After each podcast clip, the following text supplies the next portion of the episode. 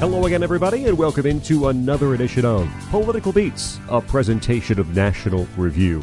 Find us on Twitter at political underscore beats. Join the conversation there. Also on Facebook. We ask you to subscribe to our feed for new episodes. Get them right to you. Apple Podcasts, Google Podcasts, Stitcher, Tune TuneIn, nationalreview.com. Click on the podcast tab. You'll find all the fine NR shows there, including this one listen, leave reviews, especially Apple Podcasts, so people can find the show. Also, point you toward our Patreon, patreon.com slash politicalbeats. It's been more than a year now since it's been up. Some special anniversary shows happening now for some of our supporters there. But you can go there, support us, help the show stay ad free. There's entry level for general support, some voting privileges. In fact, this show happening due to your vote. Uh, Mid level for early access and higher audio quality and upper level, best friend level for early access, higher audio quality, monthly exclusive content, remastered episodes, uh, Spotify playlists, and much more. All of that there at patreon.com slash political beats. My name is Scott Bertram. Find me on Twitter at Scott Bertram. My tag team partner standing by as always, Jeff Blehar. Jeff, how are you? Uh, I can't. I can't lie. I've been better. I'm currently broadcasting to you live from the underground bunker here. I've got in uh, Honduras. Uh, I'm pretty good on the lawyers bit, but I will need guns and money. I can help you with half. Well, no, maybe a quarter of that. We'll we'll see. We'll see. Uh, Jeff on Twitter at esoteric CD, and our guest for this program, a returning guest. Uh, he is currently Midwest Regional Editor for the Center Square. He's written extensively on pop culture, literature, and public policy for various reference books, newspapers, magazines, websites. Recently, uh, a couple of, uh, of his essays have been on our artist today. You can go find those if you like. And he's well in the mood. He's wearing a gray shirt. Uh, it's Bruce Edward Walker. Bruce, thanks so much for joining us. Thank you so much, Scott, Jeff. Great to be back. I'm real excited about this conversation because I know that there's going to be a little uh, pushback on some of my opinions, and I think I might just uh, get a little bit testy in supporting my own. So it'll be fun and exciting and a, fit, a fitting tribute to a cranky old That's, guy uh, himself. Uh, well, I, I, I am cranky and well, probably older than you two. So there you go. Uh, before we get to our artist today, we uh, turn the floor over to Bruce uh, briefly to tell us uh, a little about what he does at the Center Square, where you can find his writing, things like that. Bruce?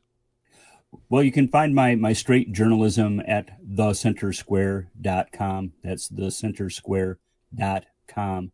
And uh, we cover taxpayer stories of interest. So any public policy issues that uh, hit the pocketbook, we we we cover those, and we have a presence in all 50 states.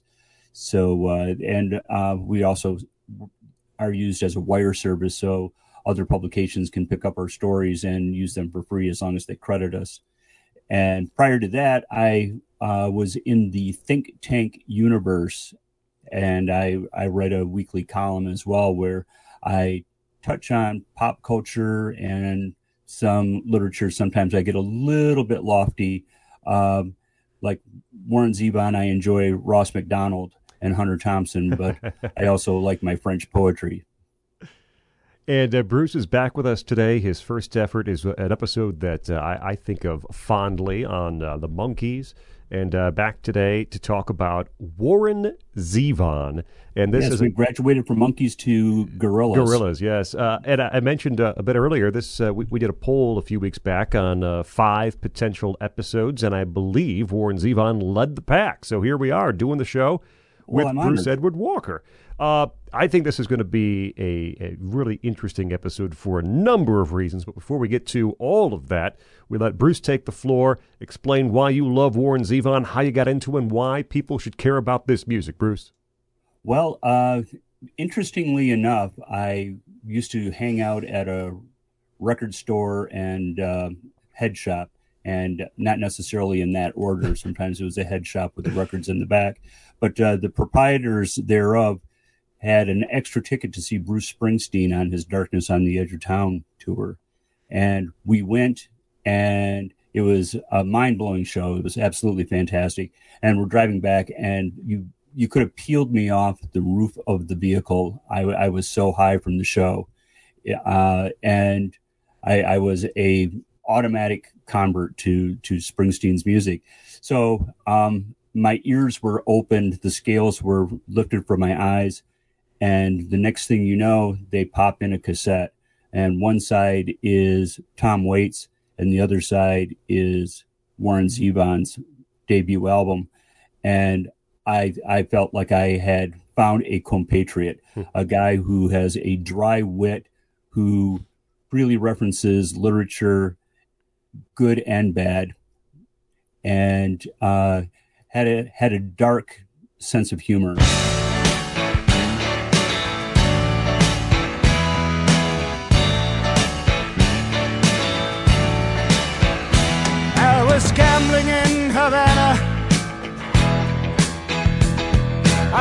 Took a little risk. Send lawyers, guns, and money. Dad, get me out of this. Ha!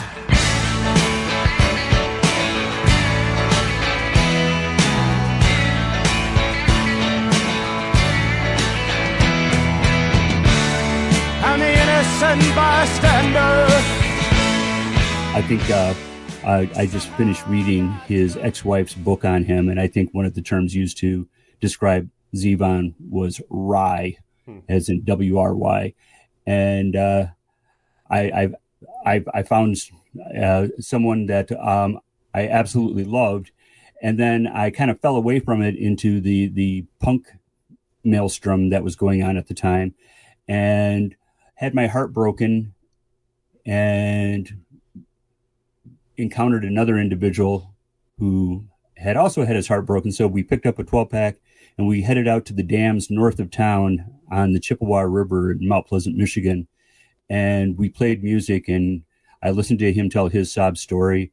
And I realized that his sob story was probably worse than mine. and, uh, but we, we had a soundtrack to that evening. And one of them, one of the uh, tapes that he played was uh, how the hell do you spell rhythm by the amazing Rhythm Aces. And it was uh, a terrific album. And but then he turned the side over and it just changed the entire mood of the evening. And it was Stand in the Fire, the Zevon live album, which totally, totally blew my doors off.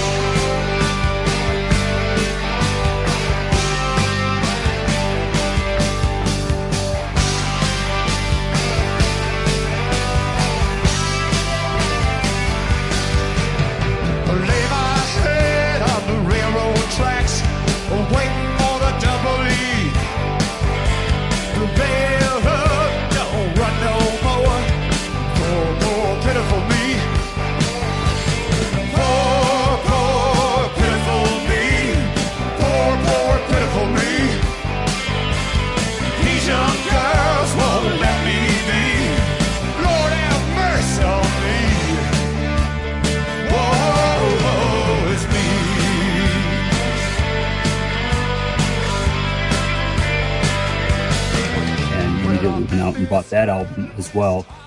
And uh, a year or so later, my my heart was no longer broken. I was with uh, another girlfriend living in Chicago, and we were walking past Park West in Chicago. And on the marquee, Warren Zevon tonight. And she said, "Have you ever seen him live?" And I said, "No." And she goes, "Well, I have, and he puts on a great show." And I thought, okay, well, this would be great. So we we bought tickets. We went to uh, the early evening show. There were there were two sets that night, and it was. Uh, I, I, I don't have enough superlatives to to describe how wonderful the night was, and it was just prior to my my birthday, and I was wondering, you know, having an existential crisis as I walked into the show. And halfway through the concert, uh, there was no crisis.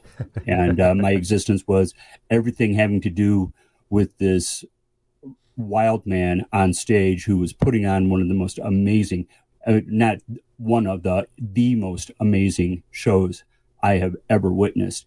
And it, it was nothing but full bore energy and great songs. And there was a, a, a continuing uh, monologue that he was doing through the show where he was poking fun at Bruce Springsteen's Nebraska, while at the same time telling people to stay away from drugs and alcohol. And uh, it, it was just absolutely astounding. Walked out of that show and have been a Zevon fanatic ever since. Scott, why don't you go next? Sure. I, um, of course, knew from listening to the radio the handful of Zevon hits that were often played Werewolves of London and uh, Excitable Boy and Lawyers, Guns, and Money. And I was working at ESPN 1000 in Chicago, and it was 02, it had to be 02 or 03. So it was at, you know around the time that Zevon was diagnosed and may have been around his death. I just don't remember exactly when. But one of my co-hosts on the show, we're all big music fans. Uh, John Jurkovic, who used to play in the NFL for the Browns and the Jaguars and the Packers, uh, big gregarious guy and uh, massive Warren Zevon fan. He had a Warren Zevon tattoo, in fact. And uh, one day walked in, and I think we were, it may have been around his death because we were doing some sort of, I think, tribute uh, uh, show or, you know, we were, we were, paying tribute to the music, and he brought in this this box set, Zevon box set. He's like, you know, Warren Zevon kid? I'm like, yeah, I know a little bit. He's like, you got to take this home and listen to it. So I did. And uh, boy, oh boy, uh, you know, it's, chronological in the box set. So it started with the the self titled uh, disc, not not the one from '69. And uh, Frank and Jesse James. That was probably one of the first actual album cuts of Warren Zevon's that I had heard, and really, really liked it from the very beginning.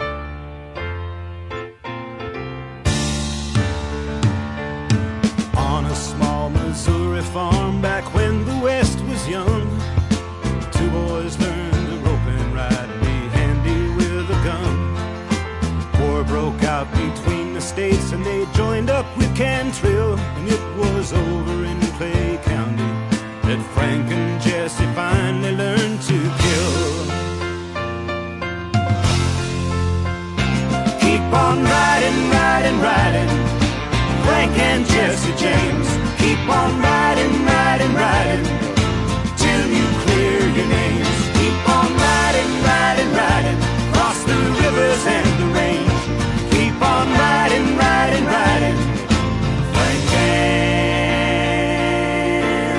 And Jesse James.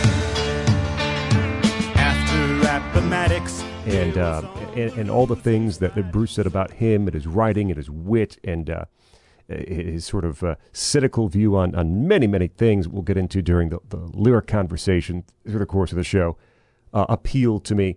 You know, I, I have to say, going back through some of, you know, it's weird, and, and Jeff will relate, I think, because we have a lot of the same experiences. My, my library growing up, the only Warren Zevon album they had was Transverse City. And uh, so uh, that was all I no wonder you were a huge Zevon fan. Uh, uh, that, that was what I had some experience with previously as well. But some of those albums, especially in the 90s when it was off major labels, I hadn't given a lot, a lot of time to until prepping for this episode.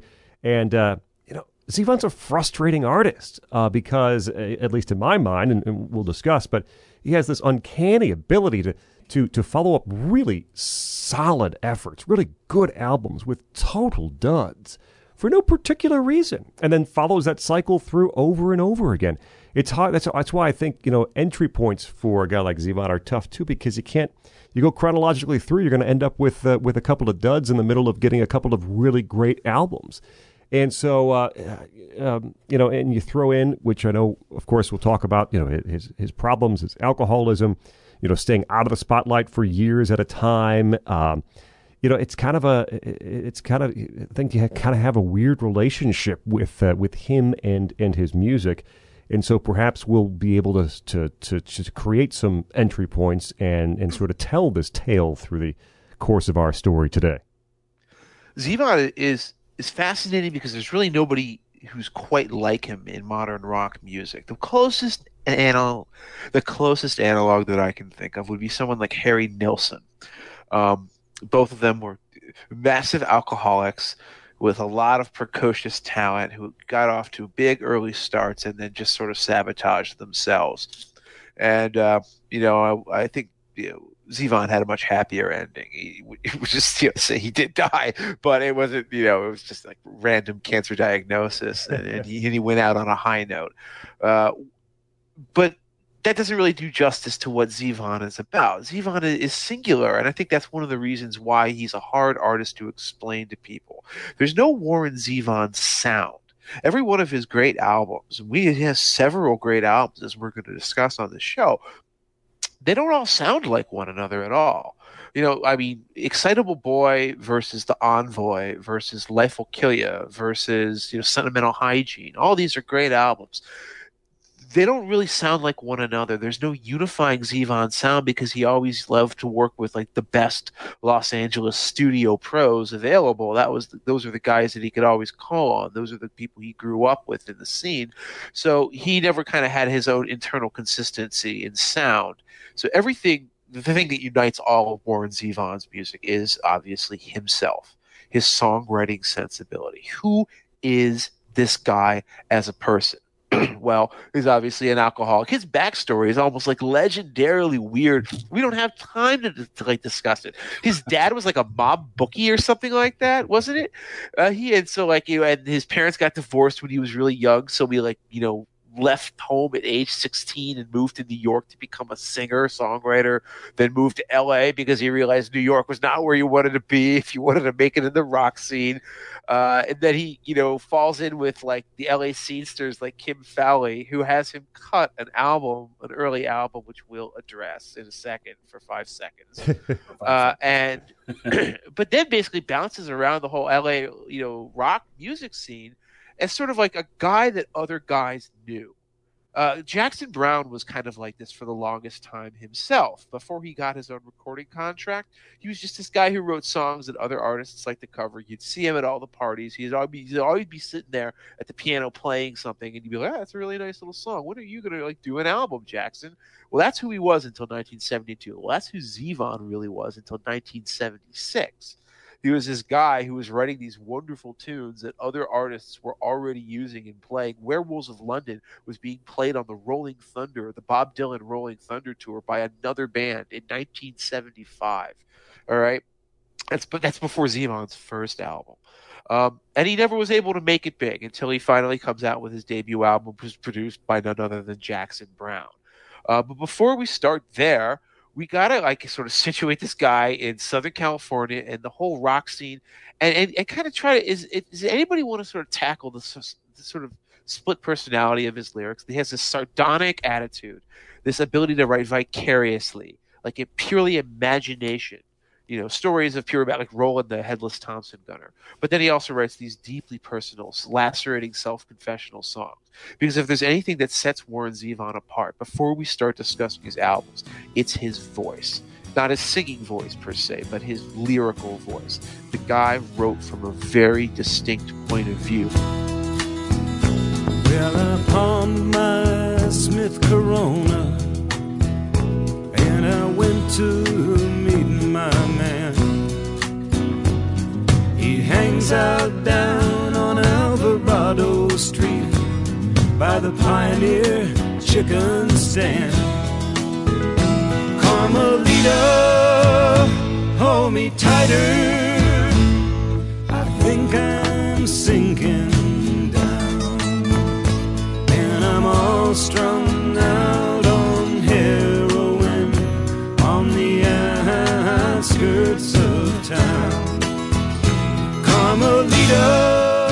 Carmelita. Does want to try to put a finger on what it is? And it's a challenge. It's a it's a big challenge, which is of course why you're giving it all to me. Um, I have thoughts. There, there are. I mean, it is even hard in, uh, to sort of put a finger on. Uh, Jeff said there's no Warren Zevon sound it's even hard to put a, a, finger on his style, other than, you know, you're always going to sort of be hit in the face by uh, uh, songs like Excitable Boy and others that have this sort of really dark, uh, not even just cynical, just dark and, and kind of twisted uh, point of view, even Roland the Headless uh, Thompson Gunner, too. And a couple of times in my notes, you know, you have these albums where it's it's difficult, or I don't say difficult, but you know, there are times when he's writing these very sincere uh, songs, and they're they're stuck right next to sort of some of these wild uh, lyrical narratives. Um, and, and, and then you have uh, places where he sounds sincere, but he's not at all. And I think that also keeps listeners really off balance uh, when But it the comes same to album taking that has ac- the same album that has accidentally like a martyr also has excitable boy Right. and roland the headless thompson gunner Right. so it's no wonder to me that people just didn't know how to quite get a handle on warren zevon as an artist And, and then You know- that leaves you with people who are just maniacal, right? Maniacal fan weirdos who are maniacal fans, like my friend, you know, John Jurkovic. David Letterman famously was a massive Zevon fan. He had him guest all the time. He filled in. he makes an Paul appearance on one of the great songs in the right. album later and Yeah. uh, and and hosted him uh, often, you know, before his death. So you had these these sort of odd ducks who found a uh, a kindred spirit in Warren Zevon. But I think, I mean, really, I, I- I think for for a, a normal, typical music fan, Zevon's a hard guy to grasp onto. Well, I think I could compare him to, say, uh, perhaps maybe like Frank Zappa, who could do some uh, silly songs, but then also just devastate you with, you know, wonderful musicianship. And with Zevon, his lyrical voice could go anywhere from a Gahan Wilson cartoon, where you're thinking, this guy is just really sick and twisted. I mean, he went beyond Gary Larson and into Gahan Wilson uh, territory. Uh, but then at the same time, he would have something that was so. And and I think you you you nailed it, Scott, when you said it could be sincere or more than likely not.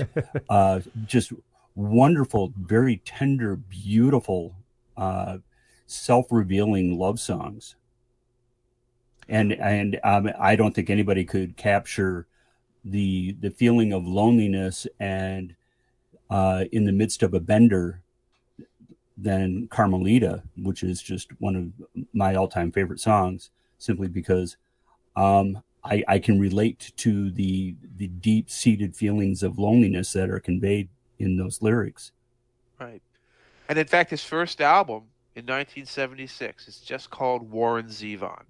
Uh, has both of those aspects to it, you know, uh, and I think actually interestingly leans far more towards the more sort of pensive and sentimental side, sort of confessional side, which is interesting because that's not what would happen later on. This is the one uh, that is universally well loved, and I think the second half of it is almost unimpeachable but there are parts in the first half of the of Warren Zevon's real debut album, um, not the 1969 album, which no one discusses. We're just going to forget that that exists. It was an accident. It's actually comically bad. That's the only thing I'll say about it. But there are parts of the Warren Zevon debut album where I hear it and I think to myself, this is a Jackson Browne album, and not in a good way. I like Jackson Browne a lot, but Jackson Browne should be singing Jackson Browne songs, not Warren Zevon.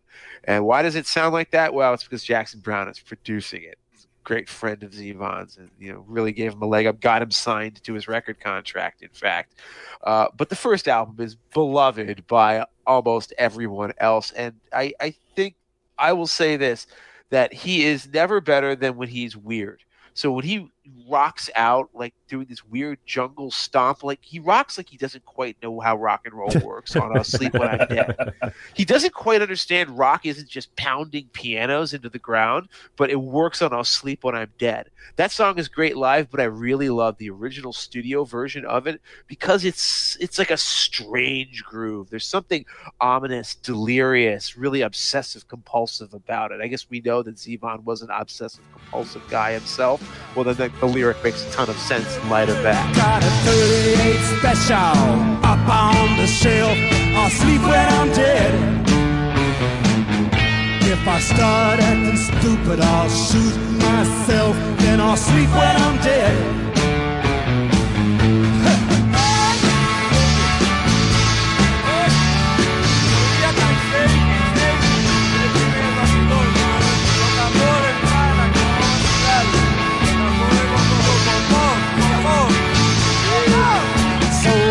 Do,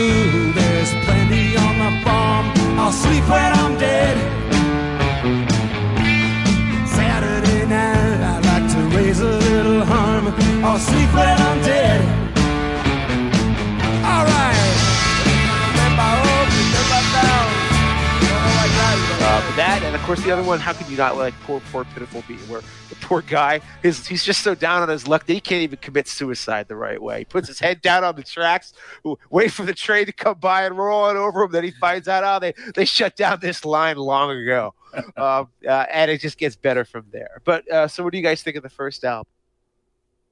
I am well, like I said uh, in my introduction, I, I'm still the 18 year old peeling myself off the, the ceiling of a roof of a vehicle coming back, listening to Zevon's first album.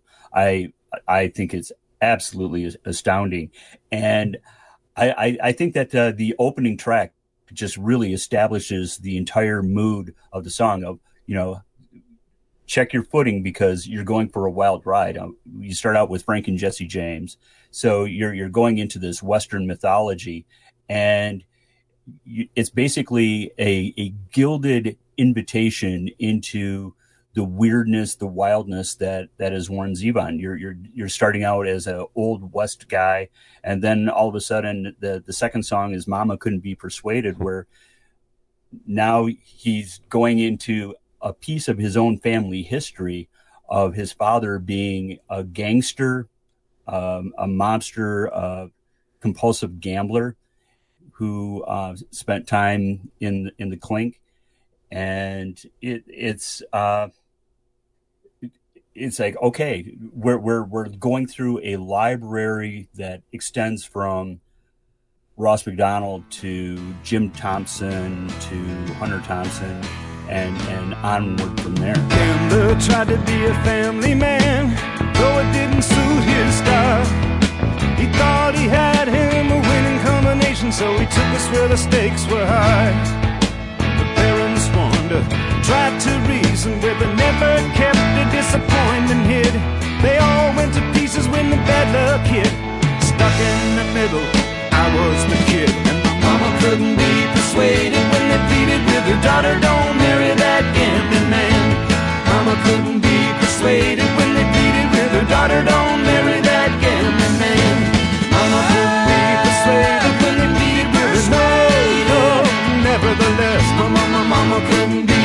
persuaded when my granny pleaded with her not to marry that gambling man.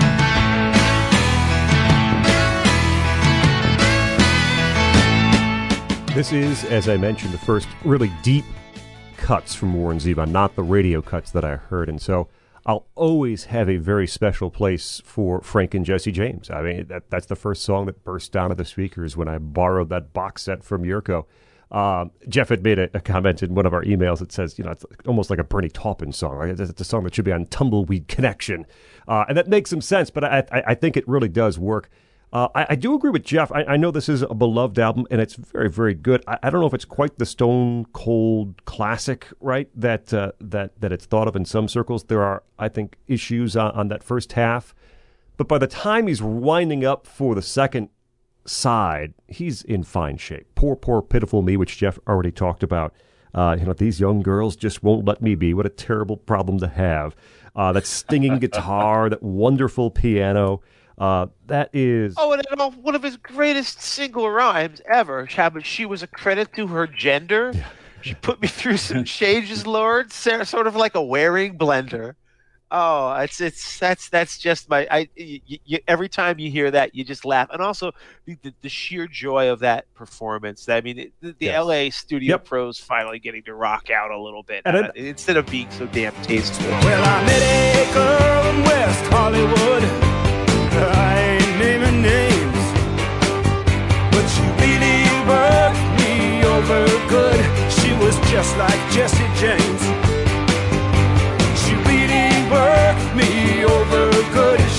Credit to her gender. She put me through some changes, Lord, sort of like a Waring blender.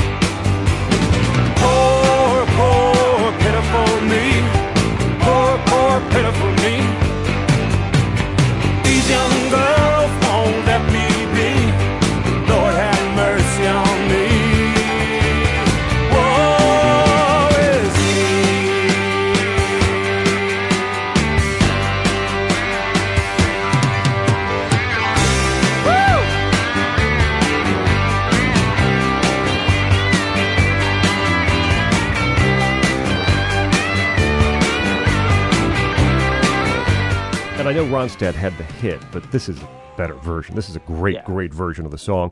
And, And Gary then- Clark had a had a hit with it as well. Yep. And, and I think my, perhaps my favorite song, well, the last song's great, but the last song inside one is is also fantastic. I, I, I like the French inhaler, this kiss off to uh, his ex wife uh, with beautiful harmonies from Don Henley and Glenn Frey. They wouldn't do a lot more than harmonizing this from this ah, point I'm- forward. You don't like I, it? I'm allergic to the harmonies, Yeah, and it's it, it's not the it's not the song's fault. You're right. It's a it's a really well written, well observed. Yeah, it's a great set of lyrics. it's a great set of lyrics, and it's a smart melody, and it's a smart like, structure. It builds. And I hear those Yep. little oohs and ahs from Don and Glenn, and I just think, oh, the Eagles. Oh God! And, and it's so many times. It's it's the same thing. We'll talk about it with with the Gorilla. You're a desperado. It's a funny song, but then I hear those harmonies, Yeah. and like I just, I'm like Homer Simpson when you try to take his beer and TV as his urge to kill rising. rises. Yes. Urge to kill rising, and Well, again, I, I'm just t- my taste dispositionally is averse to that sound. Tell me how you're gonna make your way in the world, cut out for working, and you just can't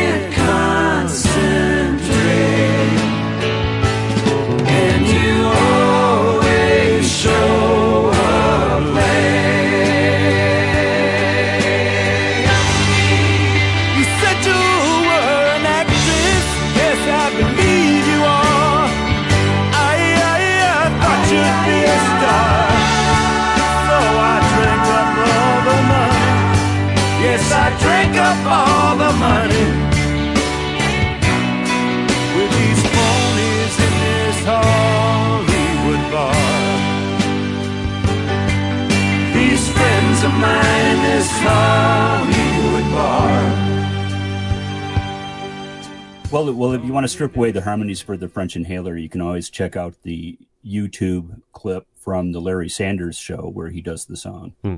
and it's it's it's very nice. It's just Even him better, I have a a, piano. the deluxe version of the album has an alternate take of it, which is just him, you know, without the harmonies laid on it.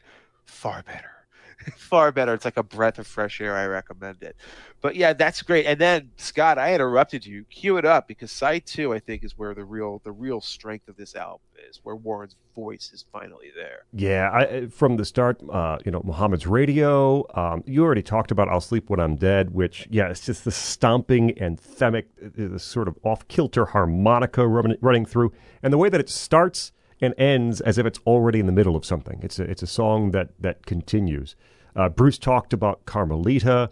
Uh, which which is just a gorgeous song. Uh, Join Me in L.A. is there, and then I, I'll let uh, whoever wants to take Desperados Under the Eaves, which which is perhaps it's one of his best statements, certainly one of his best songs. A song that Letterman famously tried to get him to perform on the show, and he would never do it. I, I think because he perhaps knew he couldn't do it any better than he did it on this album. It's one of his finest songs. It's very close to making my top five at the end. And I think it will probably be the only one from this record that does it. it it's him writing about himself, which I think may be another reason why he didn't want to play it live. Yeah, Um, it's like, it's funny because, you know, maybe even it's more acute when, you know, Letterman is asking him to do this in 2002. Uh, which is the last time he appeared on the show, and Letterman gave over. Letterman gave over basically the entire show of, of late night to him for like a whole concert. Um, but he still wouldn't do this because he probably looked at himself in 2002 and said, "I'm still the same guy I was in 1975 when I wrote this," which is a song about him sitting in, you know, it, he actually says, "I'm sitting in the Hollywood Hawaiian Hotel." Was he staring at an empty coffee cup? And he's just thinking about like, you know, I'm going to drink all the margaritas in Los Angeles. What am I? I'm a guy who lives out of hotels. I don't even have a permanent home or a residence. I'm just sort of not even failing. I'm treading water. I'm just getting drunker, and I'm pretending that I'm living some desperado life, some rebellious life. But yeah, all I'm doing is sort of biding my time away. And there's that fantastic line. A lot of people might say it's the single greatest lyric where he says, you know, if, if California slides into the ocean, like the mystics and statistics say it will, I predict this motel will be standing until I pay my bill, which presumably is going to be for all of eternity. I was sitting in the Hollywood Hawaiian Hotel. I was staring in my empty coffee cup. I was thinking that the gypsy wasn't blind. All the salty margaritas in Los Angeles, I'm gonna drink drink 'em up. And if California slides into the ocean, like the mystics and statistics say it will, I predict this motel will be standing until I pay my bill.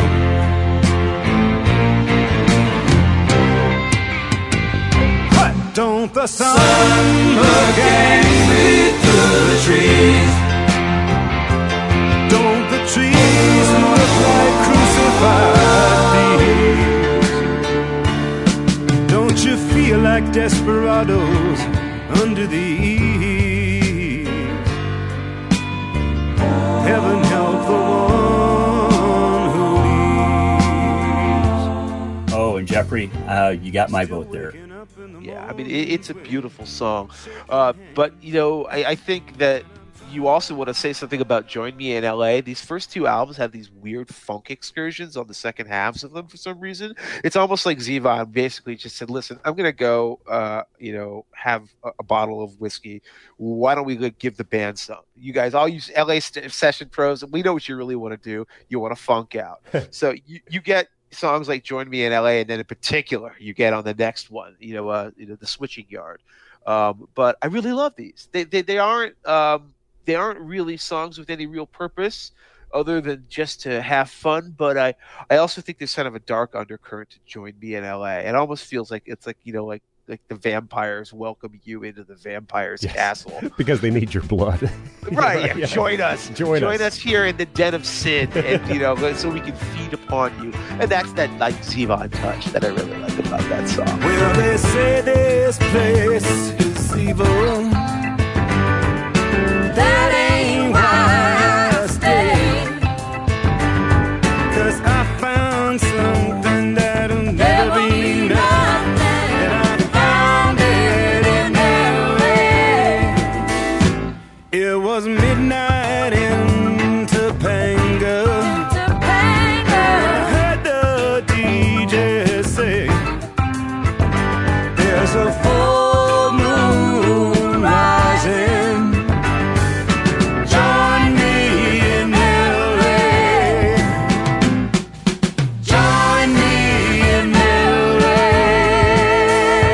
think that this next album, um, Excitable Boy, right? This is the one in which his most well known songs are listed, right? If, well, certainly if anyone knows a single Warren Zevon song, it is a little tune called Werewolves of London.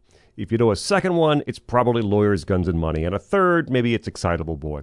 And they're all here on um, Excitable Boy, the second album from, from Warren Zevon, and uh, released in 1978. It's his most, uh, uh, I think it's his, his highest selling album too, um, despite some uh, some some that did okay business down the road. And yet, I don't know, guys. I this one always leaves me a little um, unfulfilled. I th- those great songs are great and I'm not so sure about some of the. I know Jeff just got done praising like "Nighttime" in the Switching Yard, but to me, it's it's it's just a little bit of uh, it's a little bit filler on this album. I I, I don't love uh, Veracruz. Johnny Strikes Up the Band is nice and all, but it's not you know kind of groundbreaking. You have those big big highlights, those wonderful songs, and in between, I'm not so sure. There there are moments. Accident like, like a Martyr is is is is a great song but I'm not sure this is is um, sort of up to the standards of those three sort of peaks on Excitable Boy. What do you think? I think you're high, and, and I also think that you've completely inverted perfectly my opinions on the quality of the songs on this record. So I think I think one of the few blemishes on the record is accidentally like a martyr, which is just so silly. What was it? We made love like madly.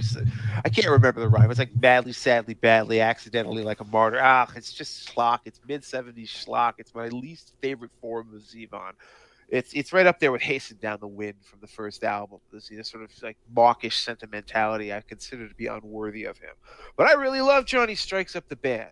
I think that's a really great little opening riff. You know, when Johnny strikes up the band, do do do. You can almost see him playing it as the song. You, it's a song you can visualize the performance of it, and it's also a bit of like hype. You know, it's like when Johnny comes, it's going to be great. It's a bit of the boys are back in town, really, is what it is. But I think it's a fine song. Look around, my little friend. Jubilation in the land. Ready, get ready. Rock steady. And Johnny strikes up the band. Johnny strikes up the band. Johnny strikes up the when Johnny strikes up the when Johnny strikes up the band. Johnny strikes up the band. Johnny strikes up the band. When Johnny strikes up the when Johnny strikes up the when Johnny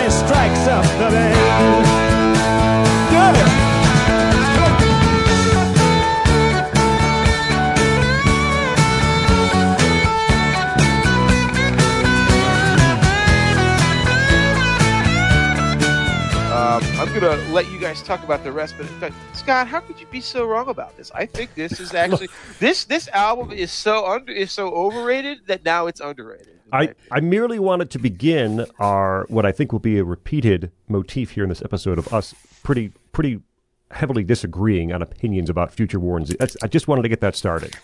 I think it's chock a block with great songs. And I happen to think Johnny Strikes Up the Band and Nighttime in the Switching Yard are both more or less filler. And uh, sorry about that, Jeffrey, but I'm not not a huge fan of those. But I, I think "Accidentally Like a Martyr" is that is one of those tender songs that that Zevon excels at, and I think the character of that is singing the song is not Zevon.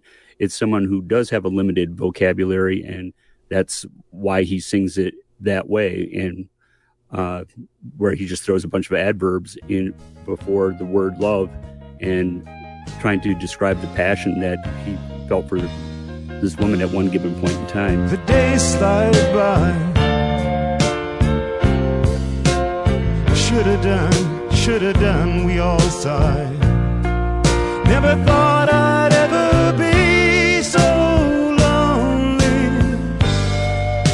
such a long, long time. Time out of mind. We made mad love, shadow love, random love, and abandoned love. Accidentally, like a martyr. The hurt gets worse and the heart gets harder. Uh, smarter take on the song than mine. Okay. No, I wouldn't say that. But uh, anyway, yeah, I, I I really like the album, but I just find that it seems almost hurried, and I think he the, the, the tank was only half full when he set out on the journey.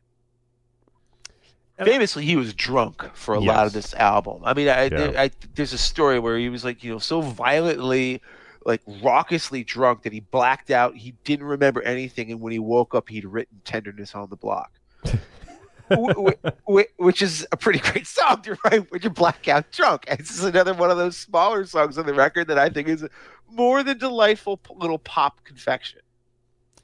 Uh, look, this is a good album. I don't want to have my previous criticism be all you hear about it from me. Uh, Roland Headless Thompson Gunner is one of my favorite Zevon songs, There's and so much to say about this song. Man, that this is sort of the this is sort of the epitome of what I was talking about earlier. The, the, the narrative, literary quality of some of the some of the work in some of these songs. This is, you know, this this multi-part sort of. I mean, you could write a novel uh, from the lyrics of Roland the Headless Thompson Gunner and this, uh, you know, the warrior from the land of the midnight sun and, you know, rebel fighters and insurgents in the Congolese and in South America. and you know revenge and all there's all all of it packed into this what four minute long song. It's both somber, serious, but also uh, you know there's a little elbow in the ribs at times. It's funny at times. Well, there's nothing serious about this. It's hilarious with his finger. I mean, it's grim because he's talking about like okay if you want to understand the headspace that Warren Zevon was in when he wrote Roland the Headless Thompson Gunner, the way to understand it is to imagine Billy Bragg singing it with like a really kind of like an outraged tone, because that's exactly what it was meant to be. You can tell some of the word choices that he uses and some of the way he sings the scansion of the lines. That what it basically is, it's a repurposing of, uh, you know, you know, Depression era through the 40s Woody Guthrie esque protest songs. John Henry, the man was so good that you know he was the best. He could dig more coal than anyone. That they didn't like him because he was so good, so they brought in the machine. They decided they wanted to prove him wrong. It's the same kind of a story, and that's why that's how you get that hilarious, hilarious lyric.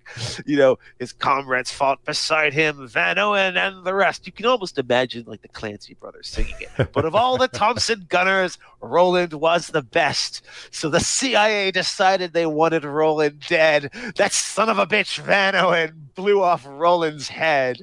That's exactly what it is. It is an updating and a reconsideration of like those old folk songs about like you know That's the, a good the, take. Yeah. the populist hero, except this time he's a mercenary who's the fighting in the Biafran civil wars, and that's why it's funny. His comrades fought beside him, Van Owen and the rest. But of all the Thompson gunners, Roland was the best.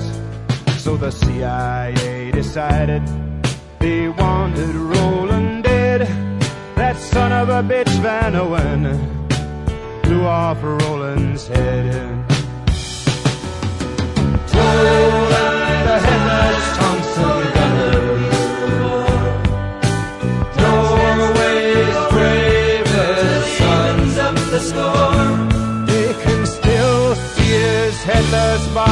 stalking through the night.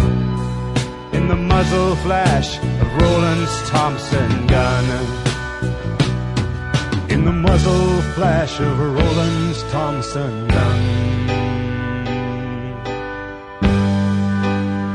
Well, and he wrote it uh, in a place called, I think it was called the Dublin Inn in Spain. And the owner was a former mercenary and told him some stories that he used to flesh the, the, the details of the song out. So the, the, the fact that it was written in Spain, noting that there was a huge civil war there in the mid 30s, and uh, in, a, in a place called the Dublin Inn, and so the song, like like you said, Jeffrey, has a tremendous Irish protest feel to it. It, it has that Irish cadence to the way that it's sung. So it, it it's it, it is a terrific song, and I I, I love how he pl- plays this little etude before he breaks into it when he, when he's when he was live in, in concert. It was. Uh, really uh, a, an amazing an amazing experience and you could tell that he was very proud of this song that he loved loved loved to play this song and he really enjoyed writing it he had every right to be proud of this song, and I really want to focus on it because this is as close as you can get to sort of summarizing the greatness of Zevon as a lyricist. What makes me love him, what makes me have like a strong affection for him, and I always will, is he's the guy who could write vicariously like this. Most singer songwriters are, are you know, the Jackson Browne, Neil Young type. They're writing about their lives and about the things going on in the world. Meanwhile, Warren Zevon was a singer songwriter who could write about, you know, you know psychopaths who you know uh, dig up the bodies of their ex girlfriends. Actually, no, they're murdered girlfriends. Right. That song is a triumph of taste. Or he could write about Roland the Headless Thompson Gunner. But actually, now that I've mentioned it, I, I have "Excitable Boy" is a, a splendidly tasteless song. It's certainly one of the most tasteless songs to ever get played. You know, on Saturday Night Live and the Tonight Show and all the various you know late night shows. Um, but there's there's another concept that only Warren can come up with. The way oh that weirdo they always used to say oh he's an excitable boy, and then he just goes way way way over the line. You don't, uh, building a cage with the bones after ten years in prison just too much. It's too much for you. First, no, first he kills his girlfriend. He takes him out on a date, takes her to prom, if I recall. Then kills her, drives her home. Well, rapes, ten- rapes, then kills, Oh, then oh, takes her home. Yeah. Yes, this is this is as I said. This song is a triumph of taste. Uh, and then ten years later, after getting out of jail, digs up the body and builds a cage out of the bones. And I will never live down the fact that I'm laughing while describing this. He took little Susie to the junior prom.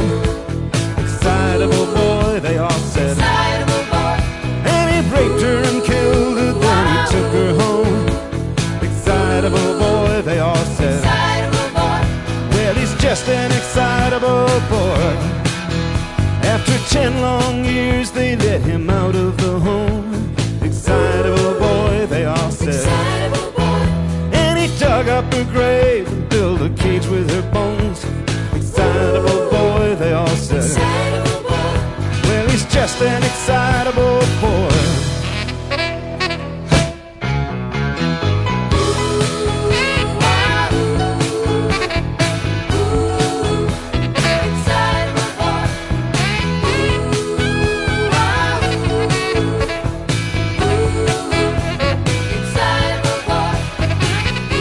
The Warren Zevon trick. And And be- he gets you to laugh at that. and because it's set to such a classic pop song. I mean, the the, the, the melodies and the, the, the, the big sax solo, the bouncy pop, the, the, the backing vocals, the ooh, ah, ooh, for, that's Linda Ronstadt and Jennifer Warnes.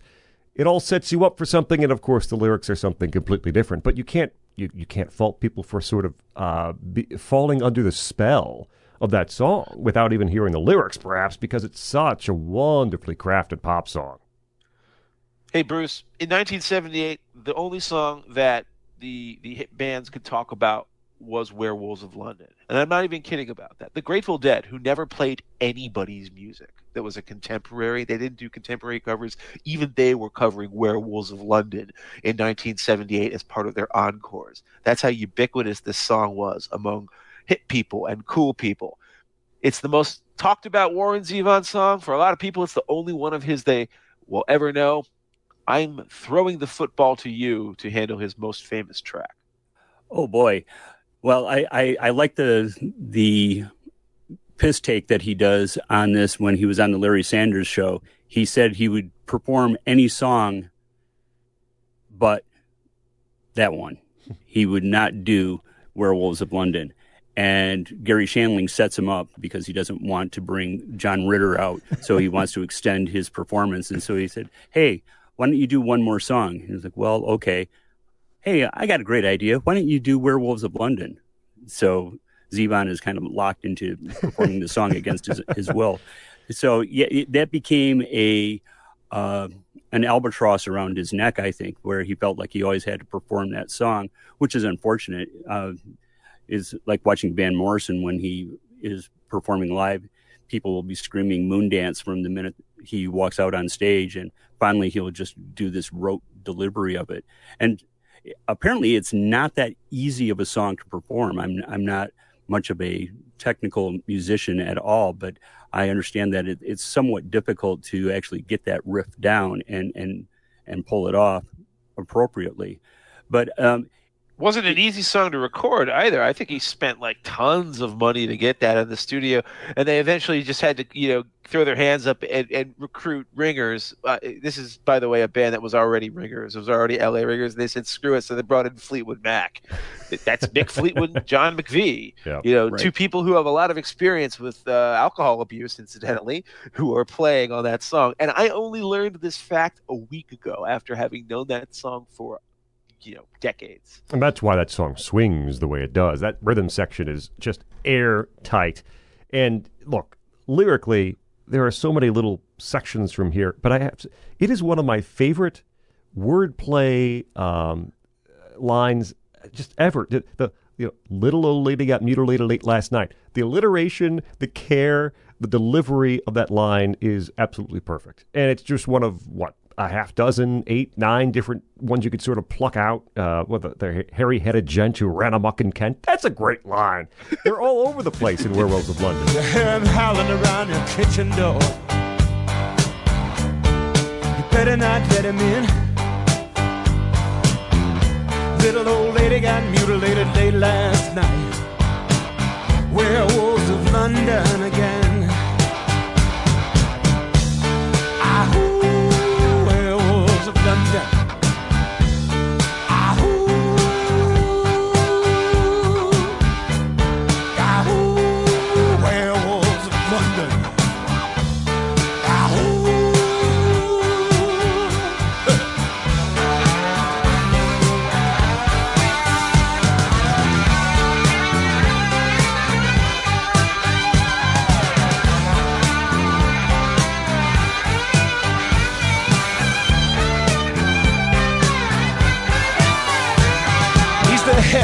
I mean, there are lines that have become iconic lines. Everybody knows. Like I, I saw a werewolf at Trader Vic's, Yes. and his hair was perfect, Yes. right? I also, I almost just said Trader Joe's, which is, of course, that's that's modern culture. That's rewriting it for 2021. That's exactly rewriting it for the modern kids these days.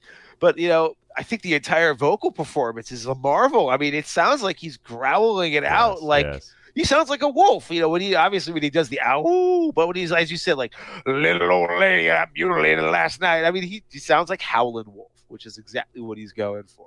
You can hear the you can hear the bourbon in his voice, and uh, you know, speaking of, of bourbon in his voice, I will bet dollars to donuts uh, that Warren Zevon was drunk as a skunk when he recorded his vocal for Lawyers, Guns, and Money, which I think, for my money, is his single greatest song. It's a song that ends this album. And again, I don't know how we could have talked about all this music and you're calling this a disappointment. I think it is just not a disappointing album. It is so it is so overrated now that it has become underrated once again. Um, but lawyers, guns, and money, where he goes home with a waitress, and of course, the way they always do, she's a Russian, and now the CIA is after him. The cartels are after him. You know, who knows who he pissed off? He was gambling in Havana. He took a little risk. All you need to know is that he is holed up in Central America, and he's calling dad. He needs his rich daddy to come bail him out. Send lawyers, guns, and money. The shit has hit the fan one of my all-time favorite lines. I've used that in conversation eh, solid 500 times over the past 30 years. And that's actually a lot if you think about it. That Preach. comes up all the time. Yeah, absolutely preach it. It's a, it's a it's an amazing song. Uh, m- my personal anecdote is I went on a You were in Uh, Havana, and uh, well, no, I, I I went on a hayride with uh, with a former girlfriend, and there was a guy who was basically trying to steal her affections away from me. And tall, good looking guy, and I'm a short, well, long haired leaping gnome. And she, uh, he pulls out his guitar and he starts singing some church song. And she said, Well, Bruce, you play guitar. And um, I said, Yeah, but not very well. And she said, Well, play something. I said, Well, I don't really know a whole lot of songs. And she said, Well, come on, come on. And the guy is like, Yeah, come on. You know, show, show, her what a loser you are. so I take the guitar and it's like, dun, dun, dun, dun, dun. I went home with the waitress. And um, it was kind of shocking for the church crowd. But um, hey, I had fun. I'm the innocent bystander. Somehow I got stuck between the rock and a hard place, and I'm down on my luck. Yes, I'm down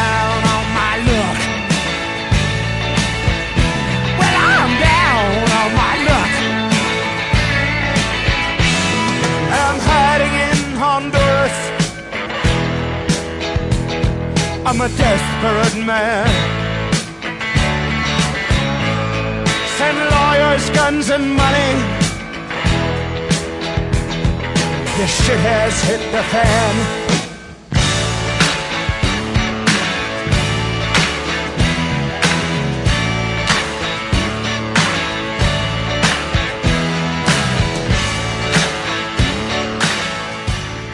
Really, I really, I really uh, would have loved to see how they reacted when you got to the you know, the chorus there. Um, but yeah, the song is so great. As it's just this stomp. You know, as I said, you know, Christgau kind of had uh, Zevon's number really early on. He says, "Yeah, I, he doesn't quite know how to rock." which is you know he came from a classical upbringing. It probably explains it. And his idea of rocking is just that pound. But man, what an right, effective right, right. That thud. That is so powerful. Scott, All right, you may have convinced me that it's a it's a pretty good album, I suppose. but Finally? but but someone else is going to have to do the convincing on this next one. We've got uh, we've got another two years between albums here, and 1980 comes. Uh, Well, one by thing, the way, two years and an intervention in Mhm. between.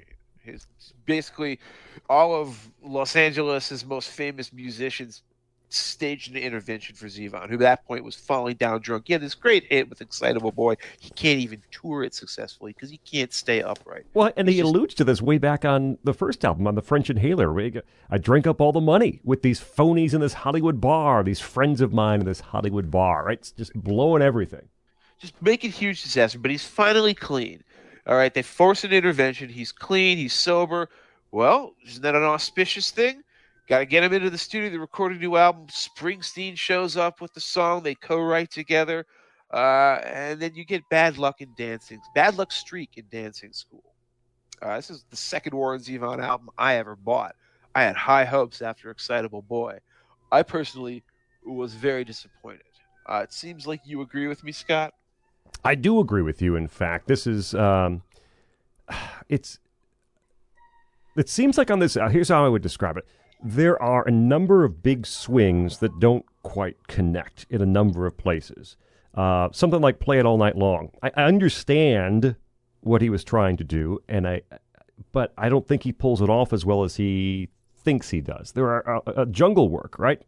Jungle work is terrible song. Terrible. It's a terrible song. and even lyrically, it's it's like some of the, the material on Roland, right? It's just this mercenary. It's sort of thuds and plods. okay, here's the thing: this the song when I first heard it when I was a kid was so bad that it actually made me pay attention to the lyrics, even as like a 14 year old. I had that analytical framework, that heuristic there in place, where I was like. If this music is purposely so unlistenable, then maybe they're making a point, and I should examine the lyrics to find out what that point might be. But no such luck. because you're right. It's just a retread of stuff that he had already gone and said you know, on, on the prior album. So, yeah, it's it is the first example, the first track actually in his entire career that is a complete failure.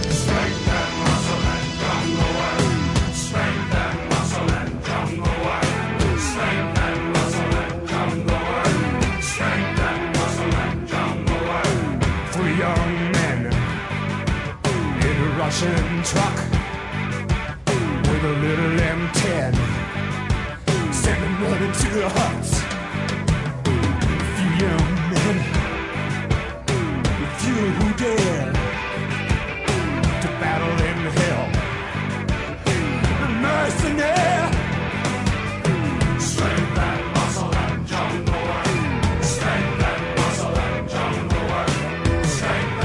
I, I, think Bruce might disagree because he likes these kind of Zevon tunes, but I think "Empty Handed Heart" is one of the worst of the kind. Uh, it's or at least it's not effective. It's not one of his great sort of slow, Ballads, hard on the sleeve sort of songs.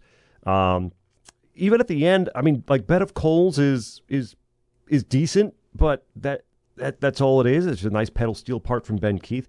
My favorite song on this is the title track. It's the very first song, Bad Luck Streak in Dancing School, which to me sounds almost Devo esque in the way it has these sort of robotic start stop guitar riffs uh, over over a set of lyrics. And uh, I, I do dig that. I think that worked well. Bad luck streak in school, down on my knees in pain.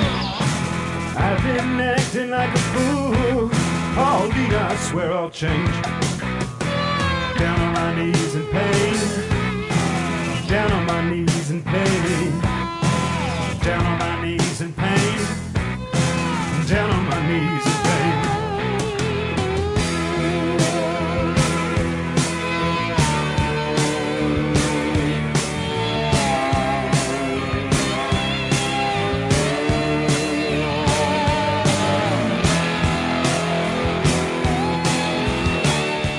Rest of this, again, I would just, I would say, largely, it, it, are, it are these big swings that do not connect, and I'm just left very disappointed by this album.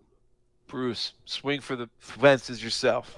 I love this album. I I think it's one of his best, if not his best.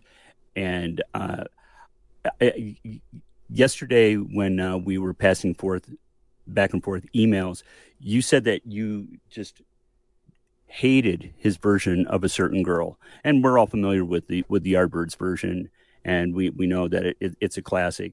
And he doesn't do a whole lot of cover songs on his studio albums, but I thought he did a, a, a swell job on that, and uh, I, I'm curious as to hear why why you think it's so bad.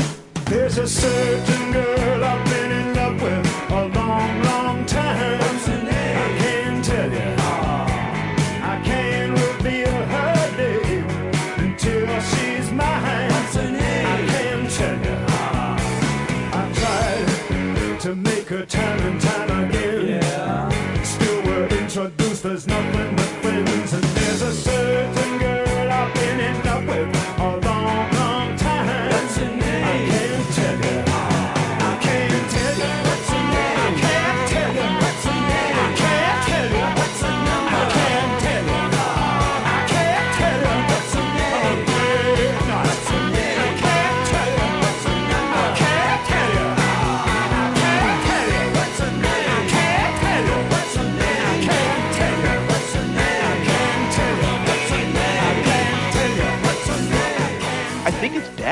So unimaginative.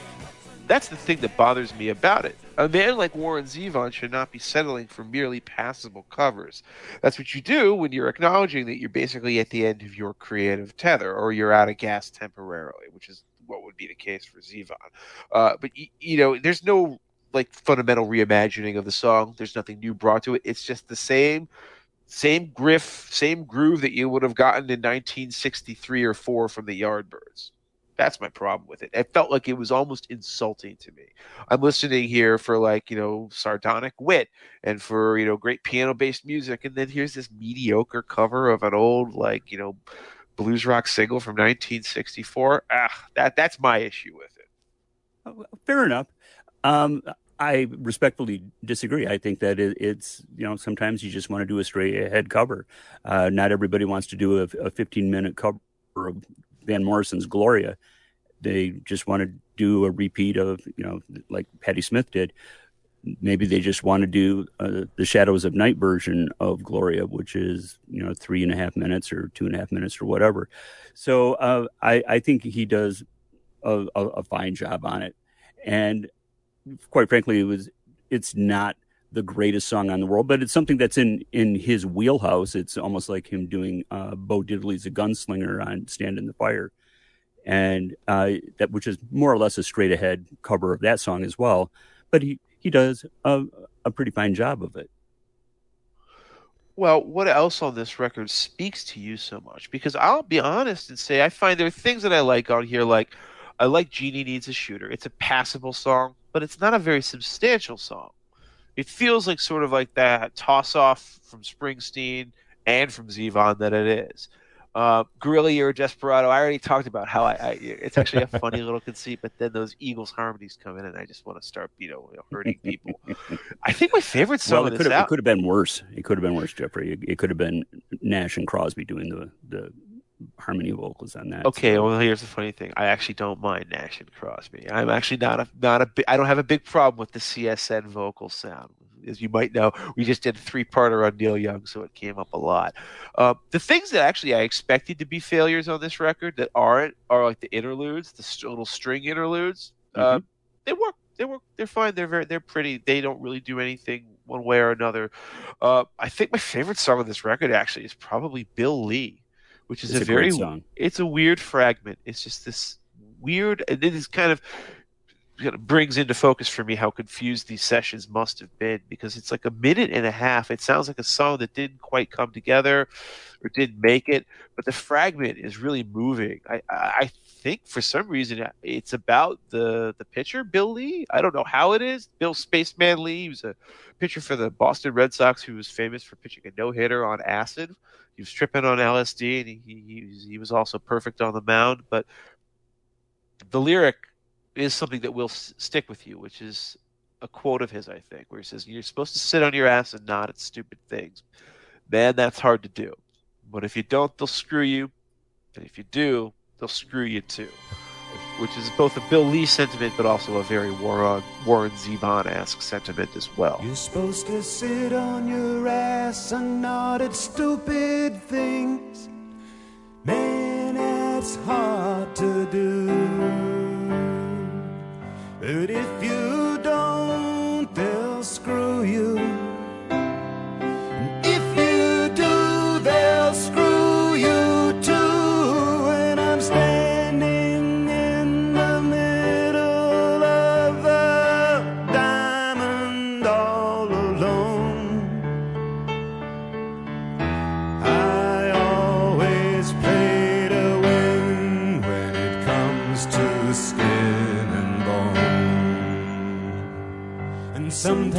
say things I shouldn't, like.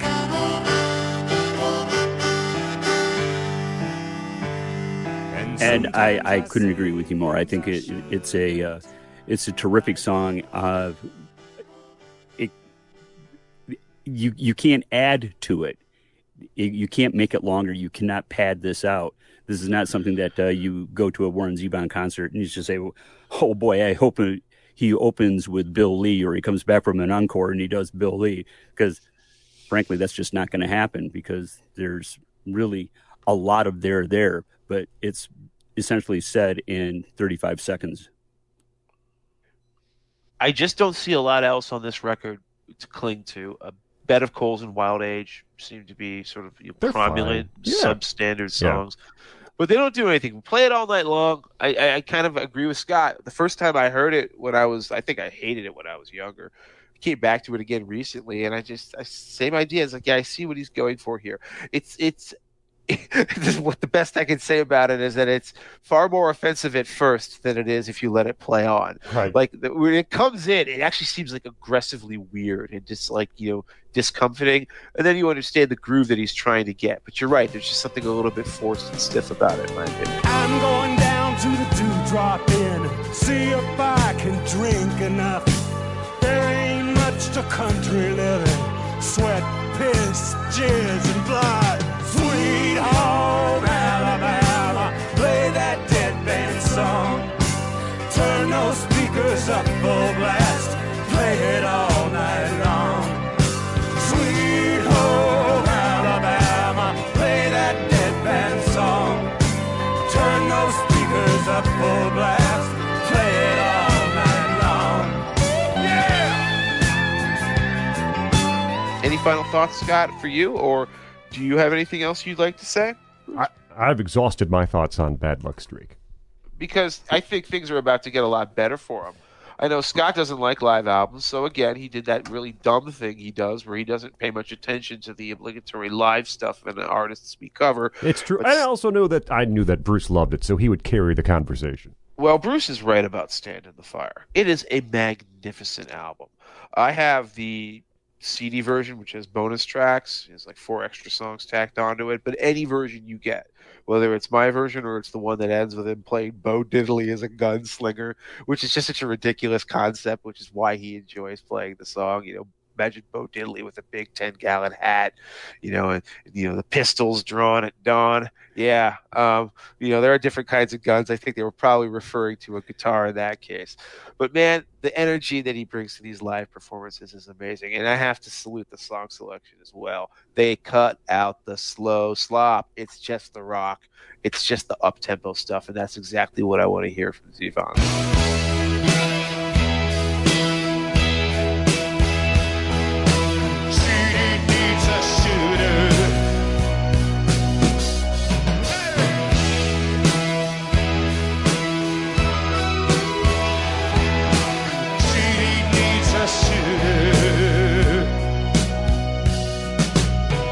Was cold and rainy down by the border borderline. I was riding hard to meet her when a shot rang out behind her. Lay there in the darkness with a pistol by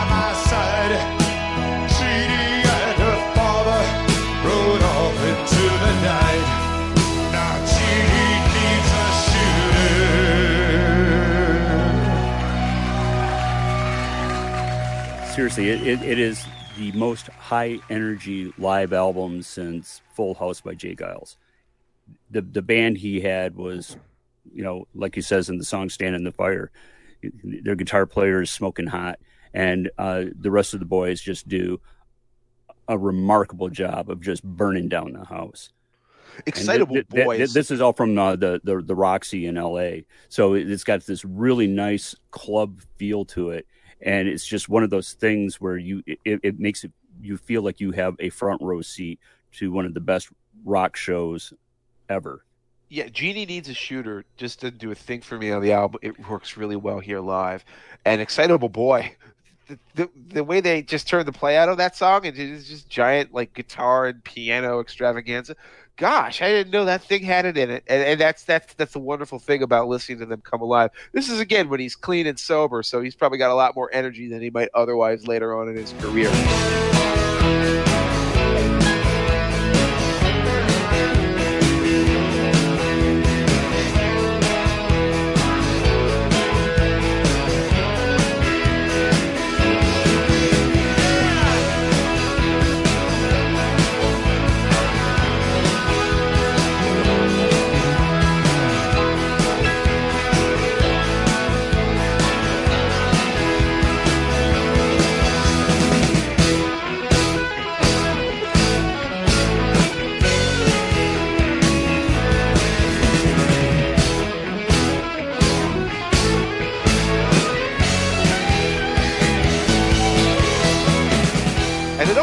Up. I know Scott. Did you ever actually listen to this album? I, I heard little little bits. But you don't have any strong opinions. Do on not. it. No. Well, I think what you probably will have a strong opinion on is Zevon's next album. It's sort of the last album of his for like a long period of time. Uh, this is the Envoy. This is an album I just never hear people talk about. When they talk about Zevon, they'll talk about some of his later stuff. They'll talk about his earlier classics. Nobody ever talks about the Envoy. This is a very strong claim to being his best album. I don't actually think there's a bad song on it. The one that comes closest is the Overdraft. I don't love the Overdraft, which is the second song that's of a the album. fun song. I like that a lot. There you go. But I am going to make the argument, uh, and I don't know if Je- Jeff will follow. We'll see. But I, I do think, I mean, I really do think this is his best album. I think The Envoy is his best album, and it's weird because it uh, didn't sell for anything. It, uh, it it wasn't strong commercially. Didn't spin off hit singles.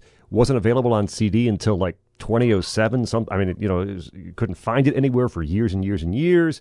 And um, and yet, and yet, I, I from the first time I listened to it, I came away thinking, man, that is that's probably his strongest set of songs uh, on any album that he's produced. And what I like about it is each song has its own personality. Each one is distinctive. There's a variety of arrangements that all work very well on this album.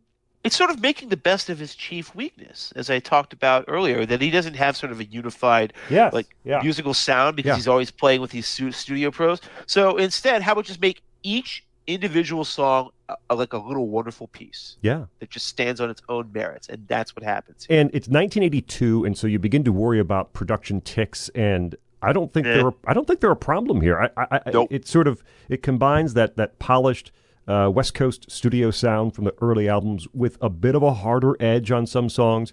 And but there are no synths Well, or like well, you know there bad are. drum sounds. But right, there are synths, but I think they're used brilliantly. There are a few places here where, uh, like, uh, there's uh, "Ain't That Pretty at All," where the synths come in like almost like emergency siren sort of synths, adding to the to the feel of that song. There are, Okay, you know why I forgot about that? Because that's almost like a hard rock play for Yes. me. That's not even yeah. th- Yeah. Those aren't glossy synths. Right? No, th- they're not glossy. They're just they're, they're used very tastefully, and they're used in ways that really complement the songs. I re- I love the way that he used the, the synths on the Envoy. Uh, and again, I think top to bottom, these, this is a, a really strong set of of, of songs. Uh, Let nothing come between you uh, is one of those songs that appear to be sincere, and I think is sincere. You're never quite sure with Zevon, but I, I think so. Uh, wonderful set of lyrics. There, there are, I, I, I love that. There are frustrated people in town who might envy us and try to bring us down. We know they don't really mean any harm. That doesn't mean we got to uh, let them hang around. I, uh, uh, uh, I, I had talked I talked to people years ago about how like it's weird how like hanging around divorced people ends up with more divorces. I don't know if I don't know if there's something statistical about that, but Yeah. my wife and I would notice that the more that our friends who were married hung out with divorced people, the more they ended up divorced. Right? It was it was just weird. Uh, and and you know there are a lot of complications there too, but that's what I get from that. And there's a there's a I was just uh, talking to someone this week about Rush Limbaugh, and uh, he, he on a show in 2013 he went on this long riff about being in the radio business and how it's really easy to be seduced by people who have failed because you can commiserate about your failure. Like, yeah, that that business stinks. They didn't want me, and they don't want you. It's tougher to sort of be on your own and, and sort of have this vision of success and carry it through and sort of not listen to that noise. And that's exactly what I get. That's why I love that that that lyric so much. Got the license, got the ring, the blood guess and everything. Putting on my boutonniere, it's a favorite flower. And I'm walking to the altar and I'm gonna take the vow.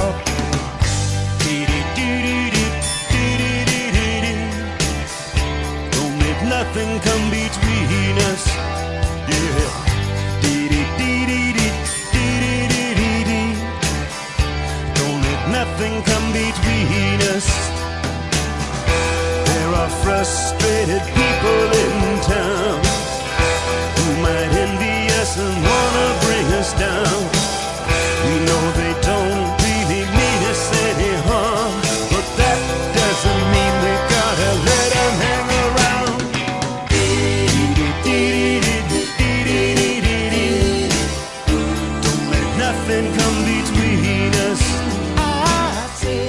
Also like the song. singing on that song a lot. this is the point yes. where he sounds like okay, when when Warren Zevon is singing in his ballad mode. Uh, this is something that's always unnerved me. My dad was a huge Gordon Lightfoot fan growing up, so Gordon's Gold was never far from the car CD player in my youth. And when Zevon sings "Let Nothing Come Between You," he sounds exactly like Lightfoot. There are so many moments throughout Zevon's career where he just gets down, he's just singing pretty and melodically, not the drunken shouting on Yeah, something like yeah. "I'll sleep with I'm sleep when I'm dead." But um, on when not, not, let nothing come between you, he sounds just like Gord, and it's it does. It has that sort of Lightfoot touch to it as well. It's such a beautiful song, and it, it's so placid and peaceful that, of course, that that raises your alarms, right? Yes, You and that's that what comes directly next is I think ain't that pretty at all, which Ain't which pretty at all? Ain't that pretty at all? Hey, listen, you know, when in Paris, do not take tourism advice from Warren Zevon. do not, I repeat, do not go to the Louvre and hurl yourself at the walls. The police there have been on edge recently. They will not react kindly to this. Can we talk about Ain't That Pretty at All? What an Yes. amazing Bruce. I just I just listen this is this is Zevon at his most sort of like atavistic. I just want to bash myself up against the wall and I get it. I get that impulse. Absolutely. I was uh, turned on to this song when I saw him live at Park West when he toured for this album. And he, it was so electric, the performance.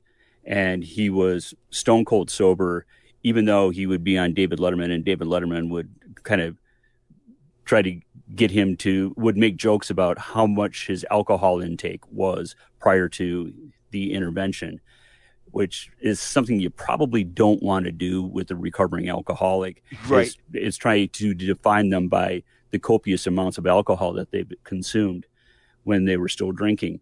But anyway, he, he got up on this on the stage at, at Park West, and the band is just tight. They are just rocking so hard, and he he would just stop and he would say scream John Belushi, and he would punch his arm like he was injecting himself with a syringe, and then the lights would flash out, and then turn back on, and he'd be on the floor in a fetal position with the microphone next to his face, and everything would be stone cold silent, and then he'd say, "Ain't that pretty at all?" And you just go, "Wow!" And then they'd get up and they'd just start jamming it again, and then he'd then he'd scream Jim Morrison. Lights would go out and he'd be on the ground again. Ain't that pretty at all? And just okay, you can sit there and you can glorify these people and their their their party hardy attitude, and their party hardy lifestyle, it will catch up to you. And he knew it would catch up to him, and more or less it eventually did. You know, I just had a short vacation, Roy.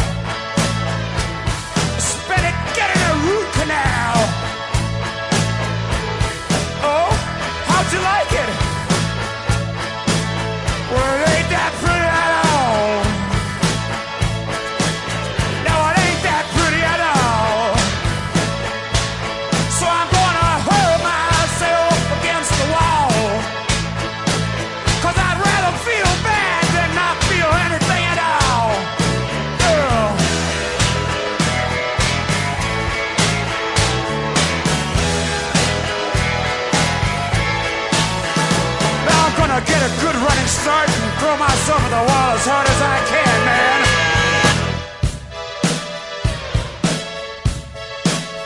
So uh, when when he returned to drinking uh, in the later stage of his life, but it, it's an amazing song.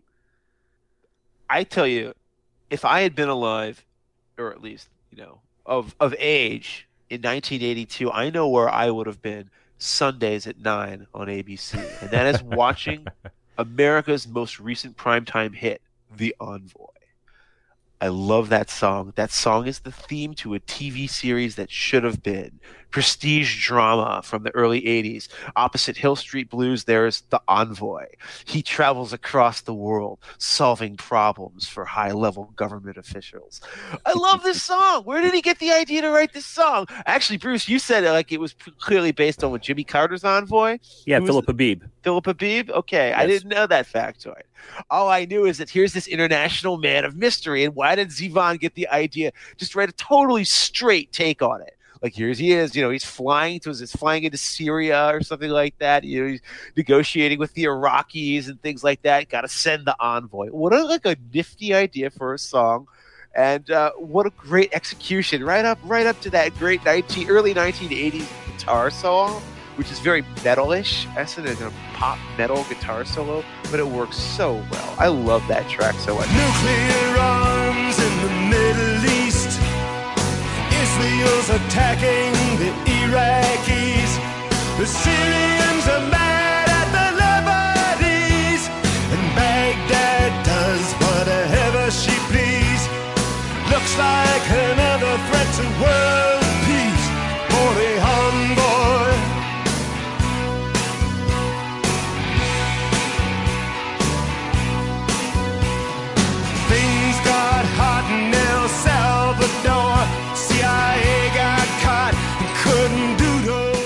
Scott, what were, I knew you were talking about this one with me earlier. Yeah, the Envoy is a great track, and it does it does sort of begin the album on this sort of loud, cacophonous, turbocharged, and it continues into the overdraft too, which uh, you like a little bit more than I do.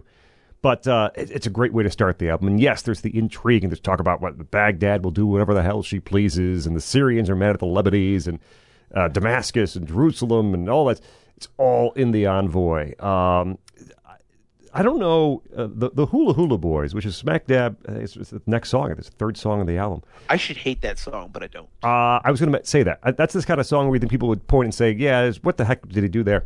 Um, in a story that will please perhaps one of our listeners, and that's our friend Carl. Um, I knew about the Hula Hula Boys before I knew about uh, knew a lot more about Zevon because uh, famed uh, Chicago radio host Steve Dahl was a big Hawaiian music fan, and he put out a couple of albums with original music and a couple of covers. He covered uh, "Ride the Wild Surf" from the Beach Boys and a few others, and he Jan and covered. Dean. I'm sorry.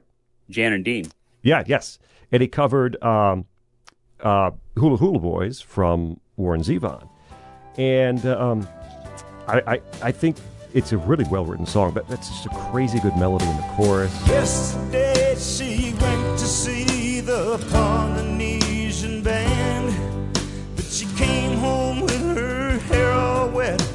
the clothes all filled with sand. I didn't have to come to Maui to be treated like a jerk. How do you think I feel when I see the bellboy smirk? And I can hear their ukuleles play down by the sea. She's gone with the hula hula boys. She don't mahi ana kapuana. Haina ia mahi ana kapuana. Haina ia mahi ana kapuana. Haina ia mahi ana kapuana. I, I, I liked it.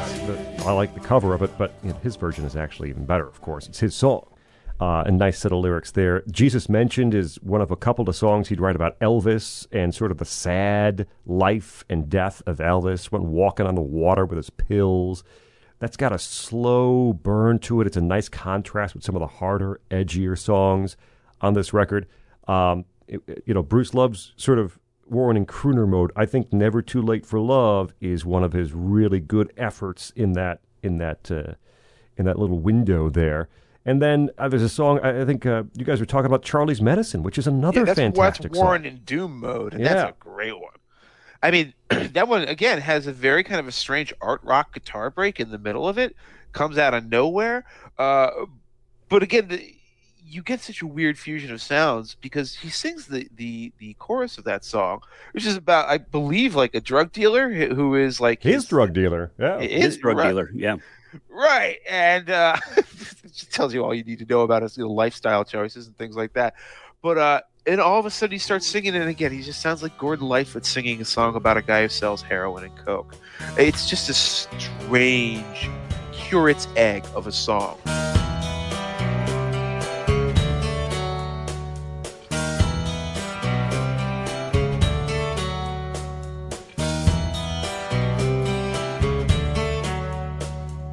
Charlie dealt in pharmaceuticals.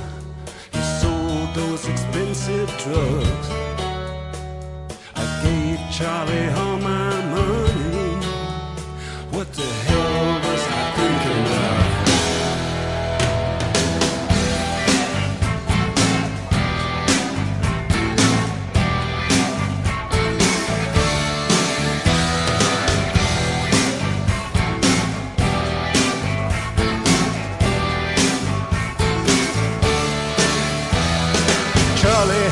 take his medicine. Charlie got his prescription filled. I came to say goodbye. I'm sorry Charlie died. I came to finish paying my bill. I came to finish paying my bill. I to listen to it and I love it, and I also understand. He was very disappointed by the commercial reception of this album. Yep. he, he, had, he had a lot of faith in it because these are just so many there's like 10 fantastic songs here and he releases it and it goes absolutely nowhere like nothing come between you was like a minor radio hit but it wasn't like you know didn't have any big commercial success uh, and so he was just so disillusioned and disgruntled with the reception to this that he essentially kind of quit for the next five years now I don't know like his full story. I should have probably read the book that his ex-wife wrote. But like, what was he doing between 1982 and 1987? Drinking. Uh, Just drinking? No sit-down strike or anything like that? No, he was drinking. It, it was um, pretty harrowing, according to uh, the book by his ex-wife. So he was uh, Eh. uh, leapfrogging from girlfriend to girlfriend, uh, ignoring his kids, and uh, drinking, and then drinking some more, and Yeah. dabbling in smack, and yeah, it, it it ain't that pretty at all. but he finally gets it back together because, boy, I again, I don't know the story of how they met, but the last group in the planet that you would expect to want to collaborate with Warren Zevon literally records their entire next album with them, uh, and that is REM. Yes, REM, document era REM. So this is 1987. Maybe they just thought it would be a great chance to, you know, lift old Warren out of the doldrums and get his mind off of the drinking. Or maybe there was something else at play. Again, not having the backstory in place. New manager. New manager? Well, new manager probably realized that Peter Buck has always been a traditionalist at heart. And so you got Pete Buck, Bill Berry, and uh, Mike Mills backing up Warren Zevon. How can this fail? And the answer is it can't really. So Sentimental Hygiene is a pretty great album. And I think it's one of his best later era albums as well. My main criticism of it is that it's a little lightweight, particularly for a comeback album. Uh, and also that the last song is just absolute Yes. agonizing trash. Leave my monkey alone. is the one oh, it's not just bad; it's offensively bad. It's so repetitive that it almost seems like the whole point of it is to get under your skin and just drive you up a wall. If if so, then well done, my friends. You succeeded. I hate that song, but I like almost everything else here, and I really like songs like "Trouble Waiting to Happen," which is basically him. I mean, almost valorizing himself, where he says, like, you know, I read a lot of stories about the things I did. Sounded like a lot of fun.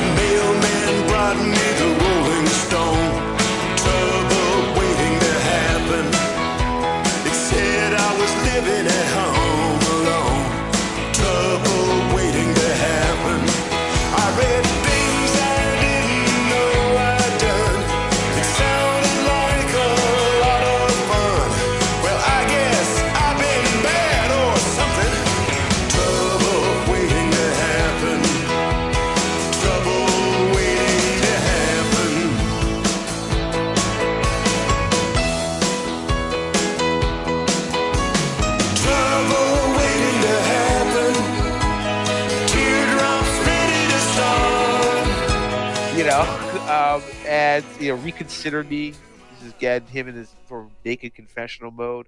Uh, kind of a cycle with him is the you know he screws up, he comes back begging for forgiveness. He's good for a while, and then he screws up again, and that's where song like "Reconsider Me" comes from.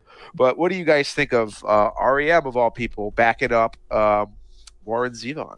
it's a really good album. It's not quite, uh, I think, the best of sort of this the second stage, second third stage of his career, but it's good, and you certainly can tell the influence of Berry and Mills and Buck on these songs. You know, there is some some of that. Uh, it, it doesn't up. in- sound '80s, which is great. It- That's correct. Having REM there means that the music has aged well. Yes, and there's always been here and there, if you know where to look, this sort of jangle pop love from Zevon. It'll just pop up here and there, and so it's unsurprising, I guess, that those guys would play with him a little bit. And uh, you know, Petty would guest later. Mike Campbell guested on a bunch of his songs. There's a song we'll get to later on that's that's very much a Birdsey, you know, Tom Petty sort of homage. I I, I- think and so the, the, they work they work well together. This is a solid set of songs. I don't think it's quite as good as the Envoy in terms of the songwriting, but it's good. And uh, I, I, I had tweeted this, and we're getting a, almost to the end of the era where this is the case. But for a lot of these Warren Zevon albums, it's like a, a mini "We Are the World" experiment in which you listen to hear all the places the uh, the greatest California musicians and the, the and the very best uh, session pros help out. Where are they? You know, oh, it's Bonnie Raitt, it's Linda Ronstadt, it's Don Henley and Glenn, Glenn Frey, and it's Jackson Browne, and it's Here's uh, Lindsey Buckingham and Stevie Lindsey Nicks. Buckingham and Jerry Garcia and Stevie Nicks and all. And this album features Flea from the Red Hot Chili Peppers. He plays, and Brian Setzer plays, and the the first uh, title track features a guy you may have heard of, Neil Young. And there's a song, The Factory, that another guy you may have heard of, Bob Dylan. They all make appearances here on Sentimental Hygiene. And I think both those songs are really good. Uh, Sentimental Hygiene has a, a, a classic Neil Young solo in it. Uh, the Factory features Dylan on, on harmonica. The Factory's a little weird in that it's. Uh, Feels like a Bruce Springsteen. that's right. It's, that's what I was going to say. It's, it's it's Warren Zevon doing Heartland Rock. It's Warren Zevon if he were John Mellencamp writing some lyrics. Yeah, I went worked to the factory, took my dad's job, we built some cars, built a lot of stuff. Well, I mean, Uh, it's a total. It, it's clearly a response to the song "Factory" from well, "Darkness on the Edge of Town." Yeah. you know, the work, uh, work. It's just the work in life. Man goes to work in a factory. You know, that that sort of, you know, the stuff about Springsteen that's easy to parody. That like, you know, oh, it's a hard working life here for an honest man out in the Midwest. That, that kind of thing. Got, got That- a that's little. perfect, Jeffrey. That's absolutely perfect. Well, I mean, because he, it's- he's he's actually cocking his snook at all of this, you know, downhearted, downtrodden, Right. uh, middle America factory, Billy Joel, Allentown, and uh, John Mellencamp. That oh, we, you know, I live in the Midwest. My my father was a factory worker, was a pipe fitter, and uh, Zevon comes out and he turns it into this rollicking, rocking number where yeah, we're all working in the factory, baby. It's great. Yeah. That, that's that's how we that's how we get our drink on. We're working in the factory. Don't you wish you were us? yes, Yes. Yeah. That's what's fun about it. it. It totally inverts the whole mopey misery thing. And it's just like, hey, you know what? I got a union job. Nice. but I mean, it's, oh, again, cocking a snook is a great way of putting it. I was born in Mechanicsburg. My daddy worked for Pontiac till he got hurt. Now he's on disability,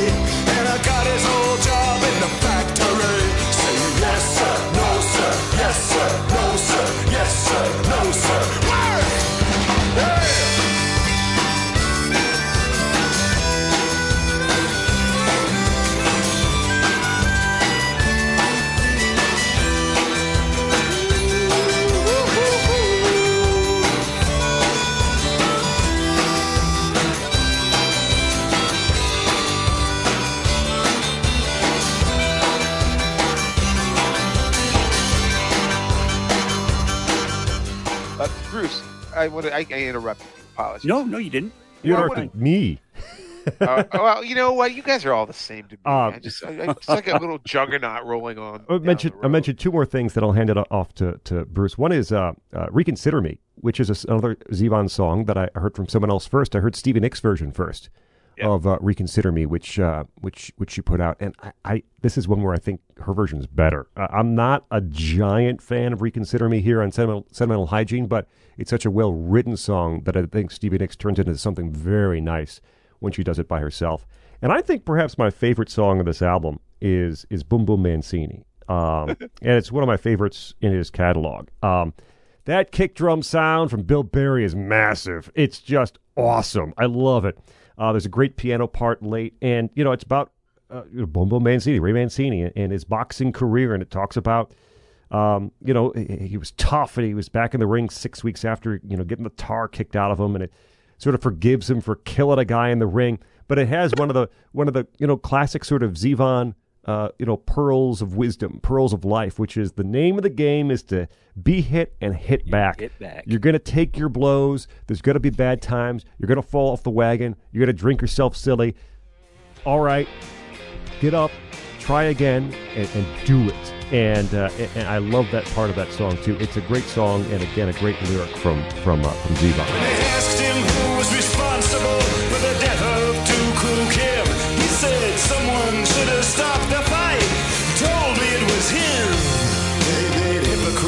judgment.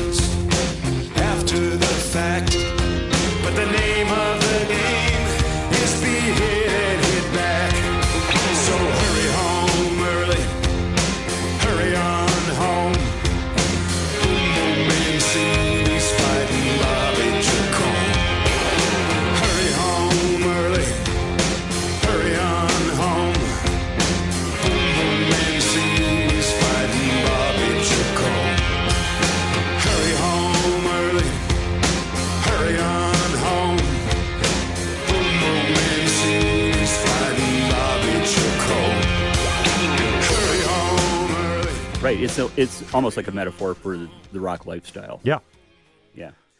And uh, I, no, I, I was going to bring Boom Boom Mancini up to you because I, I just think that is just an amazing tune. And there, there's a just a great selection of songs. And I, I have to agree with you. It never occurred to me until you brought it up that Reconsider Me, for as great of a song it is, it's out of place on this album. Hmm. And it, it, it would have been better served later on on uh, a subsequent release. Yeah. Perhaps on Mutineer because Mutineer could have used some better songs. okay, so so who wore the beat better, Detox Mansion or Finest Work Song by REM? Because what I just realized, and I only I really only come to this album very recently, and I listened to the beat, you know, the dong, dong, dong, dong, dong, dong. I was like, wait, that's Finest Work Song. And of course, these two albums were recorded simultaneously, I think, in the same studios. Like REM was recording Document at the same time that they were recording Sentimental Hygiene with Warren Zevon, and, and uh, I believe they were recording in Athens and uh, I've always wondered which one was stolen from which. I like Detox Mansion; it's pretty good. It's you know standard rehab story, but with the typical Warren, Warren, you know, gimlet eye approach.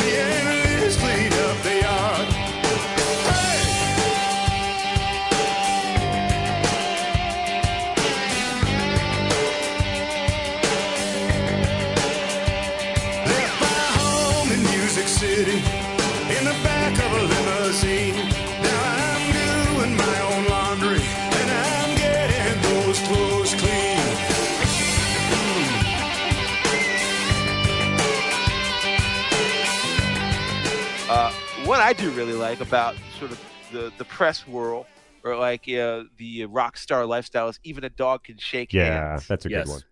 What were you going to say about it, Scott?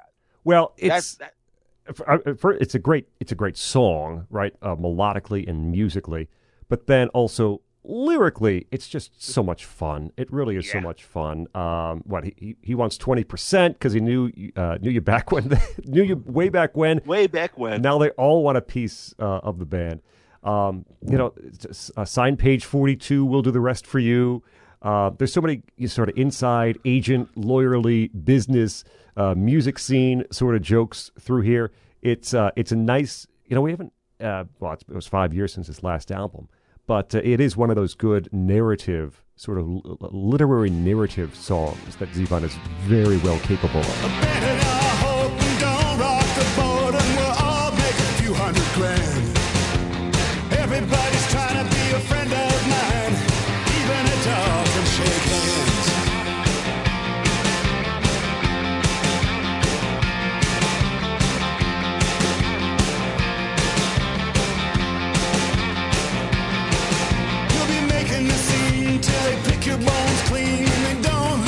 For the fans. Everybody's trying to be a friend of mine. Even a dog can shake hands. Woo, woo, yeah. Sign page 42. We'll do the rest for you. Find a way to make Sure, it it's his version of "Have a Cigar" by Pink Floyd, and uh, which could be a nice segue into his next album, where David Gilmour actually guest stars. Yeah, and I have to say, Transverse City, his next album, is I think that moment that Scott thinks of as being like part of like what makes Zevon frustrating as an artist, because it doesn't sound really anything like Sentimental Hygiene for one, because different bands, so it's going to be a different feeling to the songs, and two, it's also not that good. um, it's definitely the best cover in the Warren Zevon catalog. I think we can all agree on that. Uh, but when you get to the music itself, I don't know. I just do not like the way these songs sound. For once, I thought he's really captured by the bad period production sounds. Although I think "Run Straight Down" remains a great song, but I've never liked this record, and this is one I don't have much to say about. there's not enough Warren here, right? You Yeah. hear the, the sort of the clamor and, and the noise of the studio musicians. It's produced very hot, you know, with, with, with the music track up up high.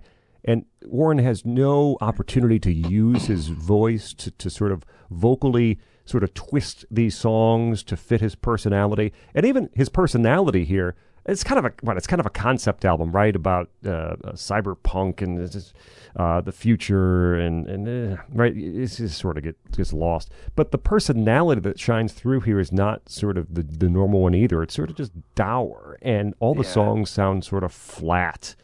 Um, they're just um, there's just not a lot. Uh, uh, the splendid isolation. That's that's the one from here. I think is is worthwhile. Michael Jackson in Disneyland. Don't have to share it with nobody else. Lock the gates, Goofy, take my hand and lead me through the world of self.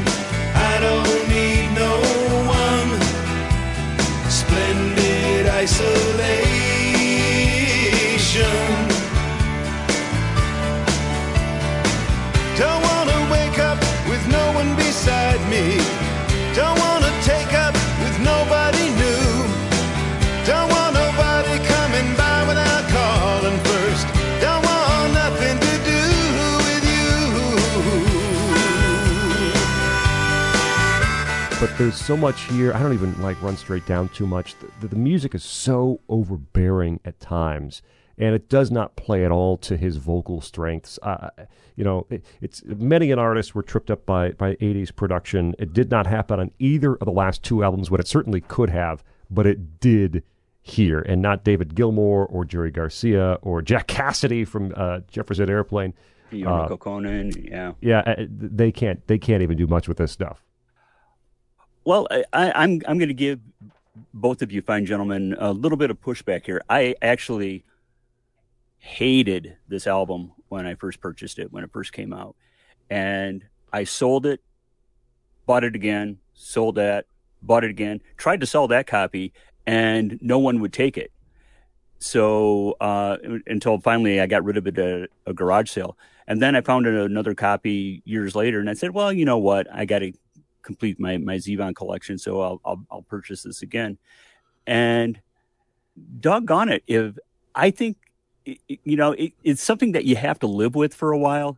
It's, not something that is immediately going to grab you on the first five ten listens, but uh, once you do, you go, I sort of kind of get what he's doing here.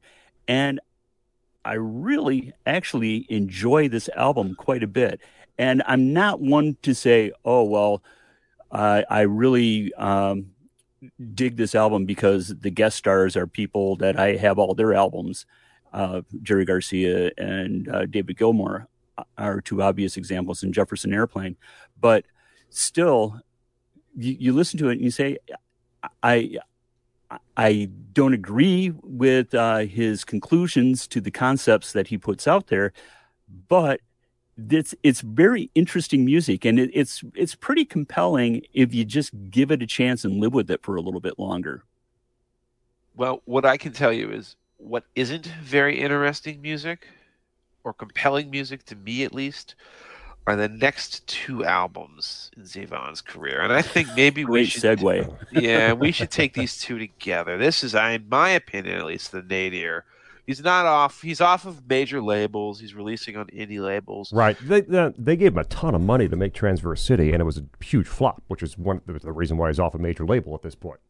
Right. There was a lot of production value put into that too. There's an expensive sounding album, if nothing else.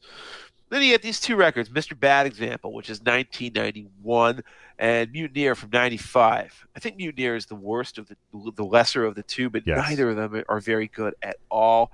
I will speak up in favor of one song, which has got to have ha, has got to be one of the best song titles he ever wrote, which is "Things to Do in Denver When You're Dead."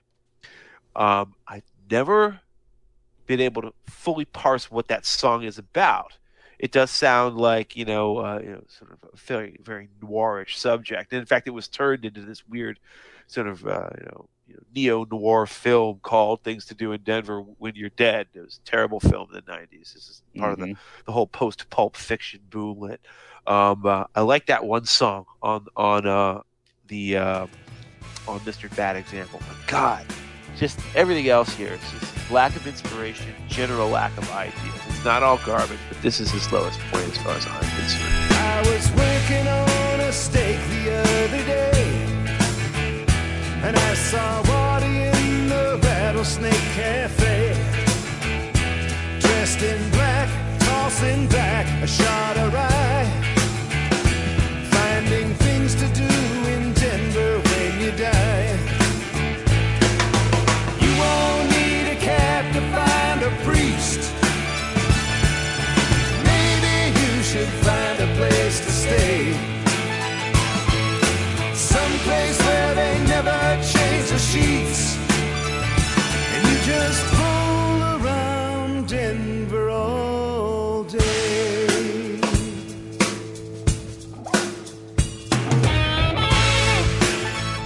an album that, that went out of print and has never been brought into print again. Yeah. So I, if you actually look to purchase it on on Amazon, it's not available unless you want to pay like ninety dollars for a copy of the CD. Don't pay ninety dollars for it, people. Do not, do not. Do not pay regret ninety it. dollars for Mr. Bad Example. Uh, it, that would be a bad example. To, you would become Mr. Bad Example to everyone else in your life if you were to do that. And in fact, that might be the purpose of that. Warren might have left that one there as a trap. I dismiss Mutineer almost entirely. Um, it's it's badly produced. It's sort of lo-fi, medium, medium-fi. It doesn't fit um, his sound really well. The cover is terrible. It looks like a thousand badly produced submissions we used to get at the radio station in college. Like, yeah, there's me on a lake and some really bad font uh, choices that I've made here Dude, on it looks cover. like his last known photograph. yeah, it's it's just it's it's bad. Uh, I think Whereabouts unknown, Warren Zevon, and then the photo on the TV is what you see there. I I think Mr. Bad Example is a little bit better. Um, the title track is the type of track I would have liked to have heard more of. It has a live and loose feel, and Yeah. Jim, Jim Keltner plays on drums, and you, you do feel that difference. It kind of swings nicely. Um, and one guest that I, I like on here is Dwight Yoakam, uh, who does a song called Heartache Spoken Here. And again, where it's hard to pigeonhole what uh, what Warren Zevon will do at any given time, this is almost like a perfect country song. I, I, I think of Fountains of Wayne doing uh, "Hung Up on You" on uh, "Welcome Interstate Managers." Like, who knew they had it in them? Who knew uh, Warren Zevon had this had this country song in him with Dwight Yoakam singing harmony and and at a pedal steel, this this beautiful, clean country esque guitar solo. That's a pretty good song. Uh, but that that comes late on Mr. Bad Example, right right near Things to Do in Denver When You're Dead, and it's a long slog to get to something that's sort of worthwhile. If you need a helping hand, if you need someone, you can count on me, and I will understand. Heartache spoken here. I know a thing or two about and tears. So come on down, we'll talk about it. Heartache spoken here. Well, heartache spoken here. I know a thing or two about heartbreak and tears. So come on down, we'll talk about it. Heartache spoken here. I'm I'm I'm just going to take a pass on talking about either one of these albums because I just really find them to be uh, placeholders. It, it's okay. It was a whole I, I have a decade of manager that's, placeholders. that's working really hard to get me a recording contract, and I have to have new material to go out and uh, do the live circuit with. But uh, there there seems to be a dearth of inspiration. and so that's why I felt it was frankly semi miraculous when, out of nowhere, five years later, after he had just disappeared off the face of the earth, and I guess everyone just assumed, well, I mean, if they ever thought about Warren Zevon, they assumed ah, he's probably in a motel room drinking somewhere. Um, out comes Life Will Kill You. Uh, this is, uh, I'm not going to call it miracle. I think Warren Zevon always had a lot of talent as a songwriter, but he's obviously dissipating it in various ways. This one, though, frankly, came out of nowhere. Um, I like almost everything here. The wit and the humor of this is so is so bracing. Uh, the titles alone tell you you're in for a good time. For my next trick, I'll need a volunteer. Which Uh, is th- th- such a great song. Such a great terrific song. song. I was in the house when the house burned down. It's like a Zen koan of a title. I love it. I had the ship till it all got smoked. I kept the promise till the vow got broke. I had to drink from the laughing cup. On the banks till the river rose up. I saw the bride in her wedding gown. I was in the house when the house burned down.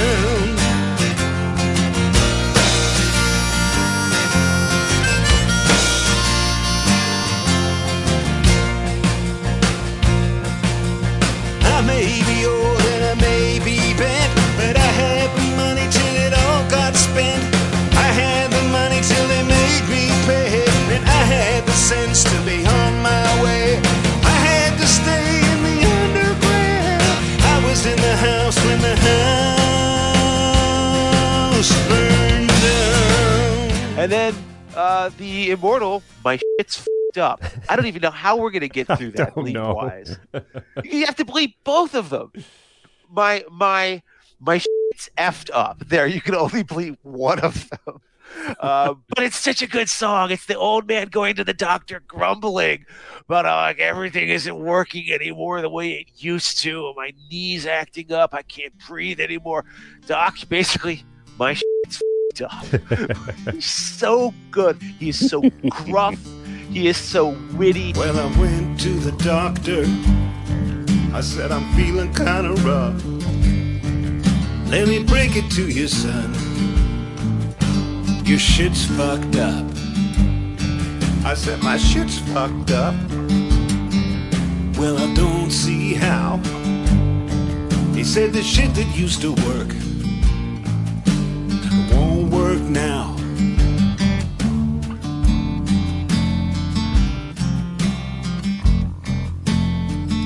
This this album is a rebirth creatively for him. These next three albums, I think, are all really good, but this is the best of them. Life will kill you. is that late period Warren Zevon that you go to if you want to find out why people said, "Man, he still had it all the way to the end." Life Will Kill You is uh, one of his best. It is absolutely one of his best. And the other thing about it is, uh, and we'll t- talk about this in a second, I think it's the album that people think The Wind is, meaning this is an album about getting old and Yes. going to the doctor and maybe things are coming to an end and uh, you know don't let us get sick is the final song. This is the album i think people think the wind is. Um, but it's it's great. And, and and jeff said this it's not really a bad song here. And again with zevon you're always kind of it's not it's not crapshoot necessarily but you're always kind of wondering if you're going to get that solid uh, solid uh, run of songs because there are so many influences he can do so many things but yeah, just about every song on Life Will Kill You is really good. And what returns here that I didn't hear much in the past, really three albums, uh, going back to uh, Sentimental Hygiene, is how he uses his voice. Uh, that's always been a great instrument of his. And it was buried and not used well the last couple of outings, but it returns here. And as Jeff's talking and I'm thinking about these songs, I would love to talk to uh, Brian Henneman for the Bottle Rockets because a lot of his delivery seems borrowed or at least influenced by Zevon. Even some of his songwriting, now that I'm thinking about it as we talk about all these songs, seem to be somewhat influenced by Zevon. That could be could be a, could have been a heavier influence on the Bottle Rockets than I than I thought. Uh, but this, yes, uh, aging and health concerns and getting older. And again, this is one of those albums where he's sort of weaving his real experiences with you know with, with fiction and with these these narratives. Uh, uh, you mentioned both uh, uh, for my next trick, I'll need a volunteer, and I was in the house when the house burned down. Both those are really fantastic songs. There's a song, uh, "Dirty Little Religion" and "Fistful of Rain." Both sort of have those. Dirty, Re- Dirty both Little great. Religion is hilarious. He's just playing with ideas of like sex and blasphemy, just being as outrageous as he can. And so, like, what is it? You know, I've, I've. He's basically saying, "I'm going to love you so naughty, it's going to be a religion." What is? We're going to make a dirty little religion out Yeah. of loving. I'm going to make a dirty little convert out of you. Hallelujah. Hallelujah! It's just silly fun, and that's what, and, and like you know, like all the images of like, you know, he's the redheaded stepchild keeping you nailed to the floor, the rapture. I mean, again, just having fun with the imagery. I'll make a dirty little convert out of you.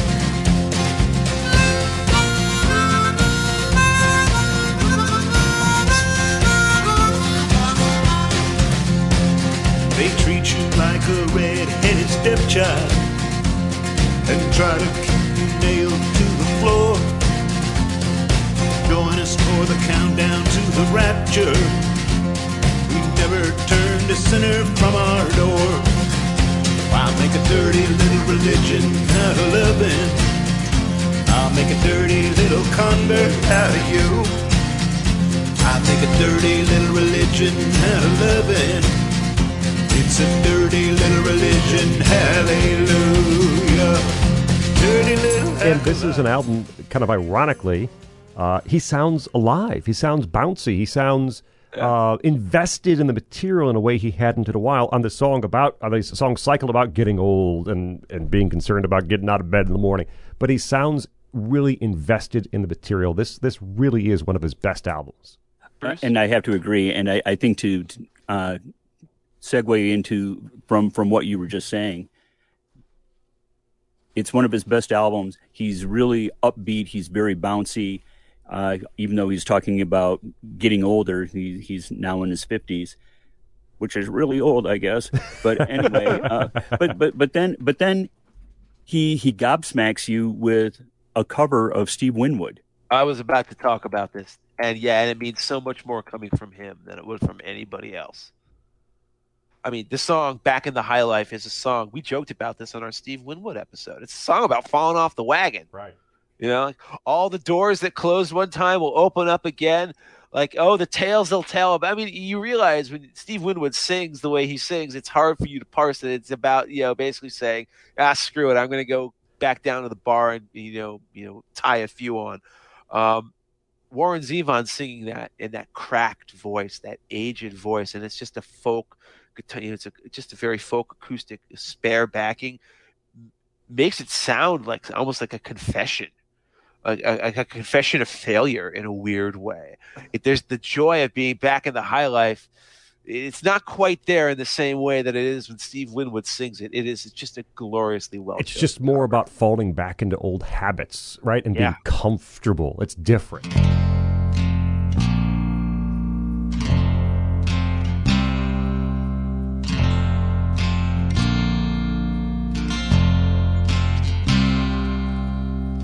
It used to me that my life ran on too fast, and I had to take it slowly just to make the good parts last. When you're born to run, it's so hard to just slow down. So don't be surprised to see me in the brighter part of town, and I'll be back in the high life again.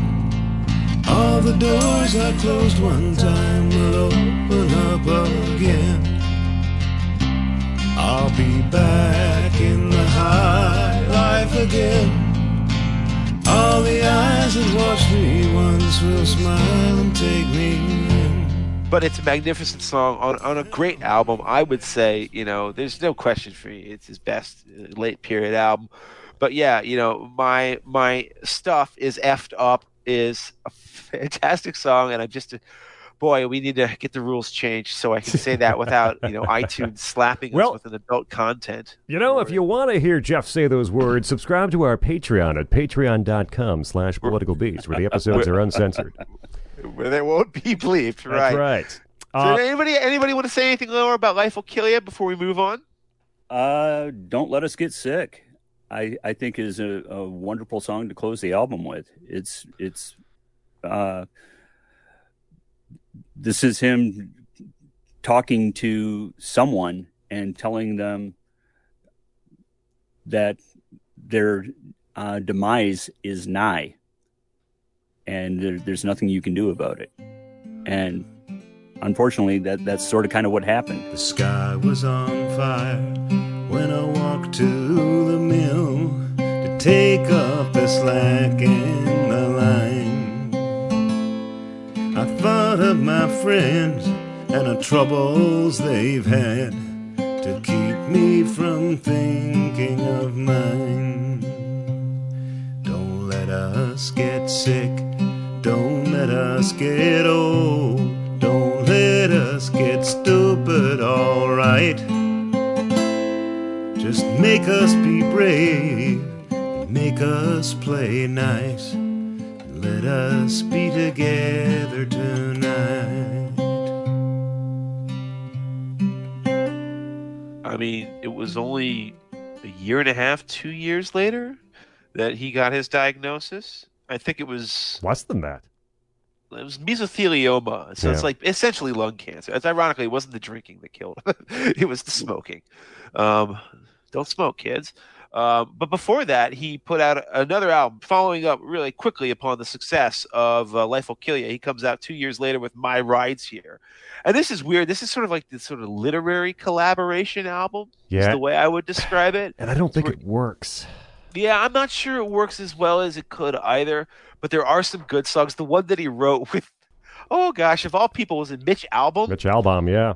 sports writer? Is he the Detroit Free Press? Is that where Yep, he's from? still there. Yep. And uh, Tuesdays with Tuesdays with Morrie was the big book, but yeah, he's a he. Well, I want to know who wrote those lyrics because they sound like Zevon, but if Mitch, It had. I mean, Mitch isn't writing the melody, right? I mean, it's got to Well, be I mean, Mitch I on the lyrics. Mitch, Mitch writes like Warren. That's a beautiful. That's a beautiful song in the tradition of Roland the Headless Thompson Gunner. well, about a- well, well, Mitch, Mitch and uh, Warren had spent a lot of time together in the Rock Bottom Remainders as part of a band, so they they they, they knew each other's methodology, they knew their, each other's playing, and uh, so they were, they were very close friends. So Albom did write the lyrics, and Zevon adjusted the lyrics to fit the melody. So what this is about, the song's called "Hit Somebody." It's the hockey song. Zevon became a big hockey fan late in life, so he just said, "I'm gonna write a song about hockey." This is, I guess, why he turned to Mitch Albom, and this is about a song about a, a good old, lovable, lunk-headed goon from Big Beaver by the borderline. Presumably, he's right on the borderline of like Western Canada and America. You know, he starts playing hockey, but you know, he's no good with the puck. He's no good, you know, you know, skating. He's not fast, but he's just a big guy. So what could he be? Well, he could be an enforcer on the ice. He could be that guy who will punch you in the face and start a fight. He's never going to be the one you want with the puck when there's time running out, but he could be the guy who will, you know, like you know, you know, throw a fist. And then of course there's the you know the great story of this guy is when he finally gets, you know, he is the big game and you know he he finally has the chance to score the goal. What's what's what's the line? Where there are Swedes to the left, Russians to the right, a check at the blue line looking for a fight. You know, what's a Canadian farm boy to do? What can he do? Well, he can do he can listen to Dave Letterman, who sings in the choruses and says, Hit somebody! The goalie committed, but he picked his spot. Twenty years of waiting went into that shot. The fans jumped up, and the Finn jumped too. And Cole cocked Buddy on his follow through. The big man crumbled, but he felt alright. Cause the last thing he saw was the flashing red light. He saw that heavenly light. There were Swedes to the left of him, Russians to the right. A check at the blue line looking for a fight. Take care of your teeth, that might work for you. What's a Canadian farm boy to do? It's somebody. What else can a farm boy from Canada do? It's somebody. What's a Canadian farm boy to do? It's somebody. What else can a farm boy from Canada do? It's somebody. What's a Canadian farm boy to do? It's What else can a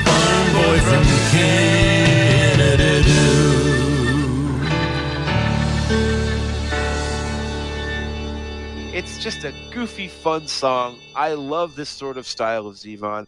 Uh, this is the stuff, Scott, where I guess I think you aren't as big a fan of it as I am. No, I, I like Hit Somebody. Um, the the, uh, the the the songs that I think don't work as well here are well most of the rest. Uh, Carl Hiaasen provided lyrics for I think three or four They're Zevon songs, and they're all bad. They're all bad. Uh, Yeah. The Hunter S. Thompson one works okay here, um, but I, I Sacrificial Lambs is also a very good song. yeah, I, I think by and large, I don't love these these collaborations here on on my rides here. But yes, hit somebody is like you know if the Hanson brothers uh, aspired to be more than just you know guys who would put on a foil and, and fight. If they if they wanted to score a goal, the one thing it lacks is brevity. Uh, you know, it's a long song. uh, It's like six minutes. Yeah. Zevon would edit himself if he were writing those lyrics. But I think the real problem with the rest of this album, and, and you're right about this, is like, why are you going to take away, you know, the thing that makes him Right. Yeah. like you know him his best his best quality is his lyrical vision you know and, and so you're giving that to Turn it over to outsourcing it. novelists. Yeah. It's just it's a little weird.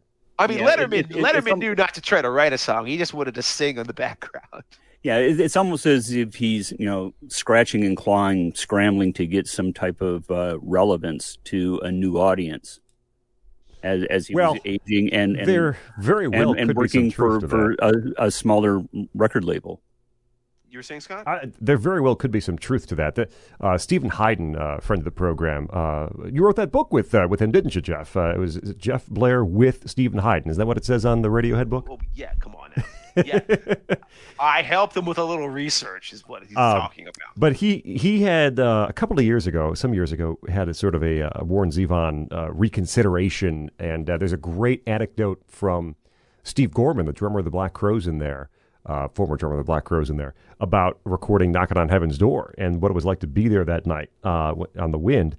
But uh, there's there's a lot of sort of reconsiderations about you know what kind of guy he was, and you know he he he, he was physical. He beat his wife, uh, drank to excess, all these terrible things. And at the end of his life, uh, at least in Hyden's piece, he says that uh, was extremely explicit with like his managers and people saying, "Look, exploit my illness and impending death as much as you can. There, there is no right. Just take it and run with it and try to try to exploit it as much as you can. The fact that I'm about to die, whatever you can do to help, you know, sell more of this and that, do it. So the fact that he might have been looking for um, a to turn out more product, right, by turning to other people to help him with lyrics, and also teaming with people who might have given him, you know, a little bit of a foothold of, a, of an audience. It's not that out of the realm of possibility, I think. Well, according to the book, what he was trying to do was establish a college fund for his two grandkids. Yeah. And it, they, who were twins. And uh, he obviously he felt very bad about some of the, the things that he had uh, done to his first wife. He was still not an agreeable person unless you were very, very close to him. And even then, most people who were close to him would admit that uh, there were spells where uh, dry spells where they wouldn't talk to each other because of something that he had done. I mean, he was obviously a very difficult person throughout his entire life. But I have to say, I do really respect the way he handled his death. I, I think, you know, you could do two ways. You could do David Bowie style, right? Where, you know, it's just like uh, the world doesn't need to know until the moment I pass away. But of course, David Bowie was this king sitting in this castle, you know, up in, you know, like, you know, the Catskills. Uh, he could do anything he wants and he lives a life of comfort. Warren Zevon, as I said, he wants to establish a college fund. He has to worry about like real hard hard realities and things like that. So if he says, "Hey, you want to exploit this? Do it." And the thing is, Zevon's final album, The Wind, is anything but exploitative. It is that they definitely sold it. I remember it well at the time. It's like, look at these cast of stars. Bruce Springsteen's playing with them. Jackson Browne's here. Tom Petty's on a track. Emmylou Harris is there. I actually don't think the guests are as important as the songs themselves. I think only on one song does it feel like a superstar jam session, and that is "Knocking on Heaven's Door." I've had a theory for a very long time now that no matter how uh, you know talented you are, and know how how right you know your heart is, you cannot cover "Knocking on Heaven's Door." um, it's not a bad version, thankfully. It's not Guns N' Roses bad, but nor is it great. All right, but I think the rest of this album is also is, is really good, and it does end with what we actually already uh, chose as one of our greatest tribute songs of all time. And of course, in a classic Warren Zevon fashion, it's Warren writing a tribute to himself. Scott, you want to talk to us about "Keep Me in Your Heart"? Well, it's a, it's I think it's uh, probably the best song, and it's one of the only ones um, that is sort of explicitly about his pending death, right? This is what I was getting at uh, with "Life Will Kill You." That's that's sort of what I think people people who don't know the wind sort of think it is. Is this rumination on life and death and, and getting older? Uh, a lot of the wind is not that. It's just you know writing sort of normal Warren Zevon songs and inviting the, your friends that you've made throughout your life and music to come play on them. But "Keep Me in Your Heart" is this very simple uh, song that uh, that, that uh, he played on he played on Letterman and uh, and it's been uh, on our episode before, as Jeff mentioned too. Uh, Jeff mentioned before, but it's um, it's about as sincere and uh, and, and heart tugging as anything that he would write in his entire catalog. It's how he chose to end his final album. I mean, and the simplicity of some of this, right? Sometimes when you're doing simple things around the house, maybe maybe you'll think of me and smile. You know, I'm tied to you like buttons on your blouse. Keep me in your heart for a while. Um, it is it, his delivery, the arrangement is all meant for a sort of maximum effect, and damned if he doesn't pull it off. I mean, it is very hard to listen to the song knowing the circumstances uh, and knowing his diagnosis. And what he would die, what two? I think two weeks after the wind was released. Released, yeah. Uh, it was right at the end, and to listen to "Keep Me in Your Heart." And and not feel you know moved it's a very hard thing to do. It's it's a good song. It's melodically set up very well, and again, the simplicity uh, and sincereness of those lyrics really stand out. Sometimes when you're doing simple things around the house, maybe you'll think of me and smile. You know I'm tied to you like the buttons on your blouse keep me in your heart for a while. Hold me in your thoughts, take me to your dreams, touch me as I fall into view. And when the winter comes, keep the fires lit, and I will be right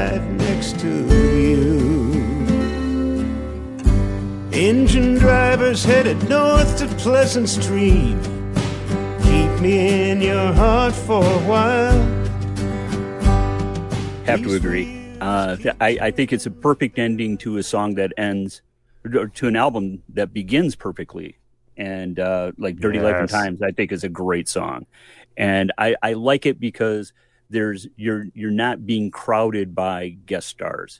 For as much as I like Bruce Springsteen, I think Bruce Springsteen and Warren Zevon are not a good match. I don't like that song at all. I won Grammys. I don't care and for it. I, I, I don't like that song. Thank you. Thank It's you. I- okay. I, I, It's I, I, feel guys validated. But uh, yeah, uh, but uh, Dirty Life and Times is just Ry Cooder playing the crap out of this song. It's Just great. He's on fantastic. two songs, and they're both two of my favorite. I'm such Yes. a Ry Cooder fan. It's just he- he's great. And I, I've, I've been a huge fan of Ry Cooder since the, the early 70s. And you, you can just, his guitar style is just so ridiculously distinct, but it doesn't overshadow the, the lyrics, the singing, and the other performances on the, on, on the album, including the, the backup vocals by Dwight Yoakam. It's really, really a great song.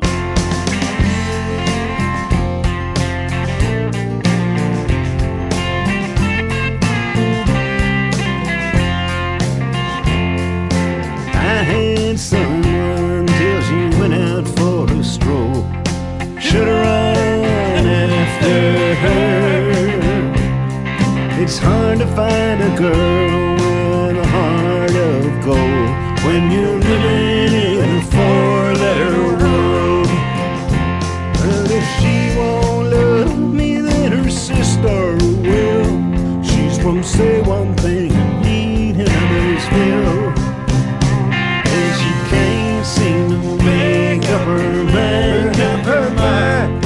hears about my dirty life and times. I actually, I'm going to be the guy who uh, is oh, the odd man out here because I like the Springsteen song. It's not that bad. Disorder in the House. Um, I mean, I think it's not as good as Dirty Life and Times. I think you're right. I also, I also like Prison Grove, uh, which he, by the way, one of his uh, frequent co-writers. We haven't mentioned him yet. Is uh, His fellow named. Jorge. Yeah. Yeah, Jorge Calderon. Um, really good. Uh, he, he's actually got to start with Buckingham Nicks of all of all groups. Uh, it's funny how uh, our episodes seem to be kind of folding back upon themselves at this point because uh, we've talked about all these people. Um, but yeah, I really like Rub Me Raw. I like I like the song that he wrote. I guess for his one of his one of his many partners or wives, El Amor de Mi Vida. I think that's great. Um, but yeah, it is a it is an album that doesn't have that sense of finality and valediction that you expected it to have, as Scott points out, right up until the end. And keep me in your heart. I, Scott basically told, stole what I was going to say about that. It's, it's the best song on the album by far, um, and you're. It is one where because it's so starkly recorded, you, escape completely from the whole superstar jam session feeling that you can sometimes get. Like the one part that always made me roll my eyes is when it was like the songs and then it would say featuring Billy Bob Thornton. And I'm like, son, good actor, but Billy Bob Thornton does not deserve to be a featured performer on any piece of music because he's just like a dude who likes to play music. He's like, uh, you know, Johnny Depp or uh, Keanu Reeves and their their part time band. They So that always- recorded. They recorded at least part of this in his basement. He bought. I know. He bought Slash's old house, so he had all the you know Slash's Yeah, old all that in the space, all that Yeah. space to work. So I guess that's why he got the credits. I mean, I'm not going to Well, begrudge him. I, I, I had the opportunity to talk to Marty Stuart, who produced Billy Bob on several occasions, and uh, actually had many great things to say about his abilities as a musician, as a songwriter. Who knew? I mean, I guess that's me just being casually unfair to him because he's known as an actor and not as a musician. But maybe he, maybe it's like Rilo, Jenny Lewis for all we know. Billy Bob Right. Thornton could have been Rilo Kiley in another, universe.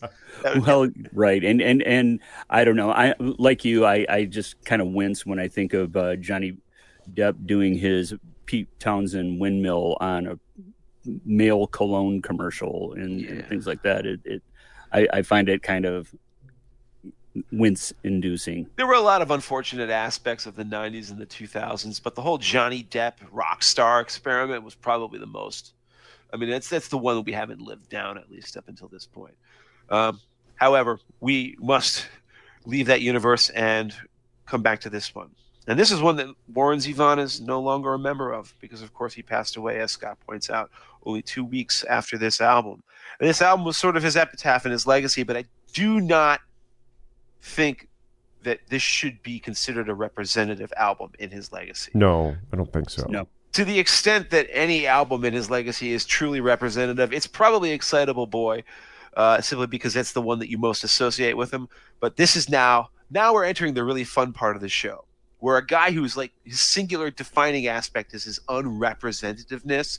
We're going to now try to pick the two most representative right. albums of his career. yes, it is that time when uh, we give you the two albums that you should own from our artist and the five songs you need to hear. Our guest goes first. That's Bruce Edward Walker, Midwest regional editor for the Center Square, and also writing on pop culture and literature and public policy in many places. And of course, hardcore Warren Zevon fan. And so we give him the task first. Bruce, your two albums and your five songs. Okay, well, I, I am going to adhere to the kids in the hall, Bruce McCulloch, who famously said, greatest hits albums are for housewives and little girls. so um, because because really the the few that are out there are actually pretty gosh darn good representative of of his entire career.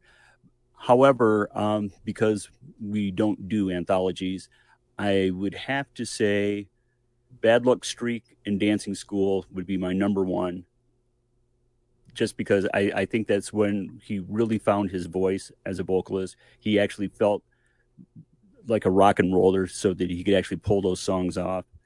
And my second one would be more or less his his comeback album after a drought, and that would be Life Will Kill You. Because I think the songs on that are absolutely astounding. And I think that he he finally hit a point of consistency where it wasn't just him repeating himself. And your five songs? My five songs, holy cats and jammers. I guess I would have to say Carmelita would be number one. And Poor Poor Pitiful Me would be number two. So we got two songs off the first album. We would have to say Roland the Headless Thompson Gunner off the second album. And amazingly enough, I'm going to skip all of the songs on Bad Luck Streak and Dancing School just because. I do that trick a lot. So like I recommended the album. Now here's some songs from other albums. okay, great. Okay, so now I don't feel so self conscious. And uh, so what are we at? Three songs now. So um, Run Straight Down from Transverse, Transverse City. And you can pick any two songs off of Life Will Kill You because I think they're all astounding. All right, my uh, two albums are going to be the Envoy, which again I think is I think it's his best album. I really do. And then I'm, I'm going to say Life Will Kill You. So uh, nothing from from pre 1982, in fact, uh, on my list.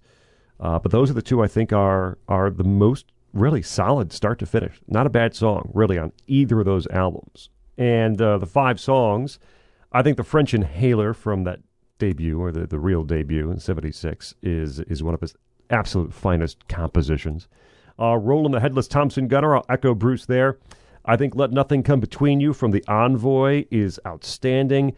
And uh, I really am kind of sprinkling from the different eras because, again, it's just something you got to do, I think, with, with a guy like Zevon. I think Boom Boom Mancini uh, is, uh, is, is, is, uh, is on the list. And then uh, for my next trick, I'll need a volunteer.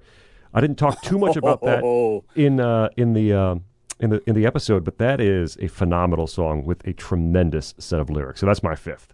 Jeff, give it, give us a sample of the of the lyrics that you like on that, Scott, because um, I, I I have to say that is again one of my favorites as well. So yeah, there's um, uh, what is this? Uh, the line it is um, uh, when he says, um, "Oh, for, uh, I can make love disappear." Um, right? Uh, I can pull a rabbit out of my hat. I can pull it out, but I can't put it back. I can make love disappear. And so it's even self-deprecating in that, like he knows what he is. He knows who he is.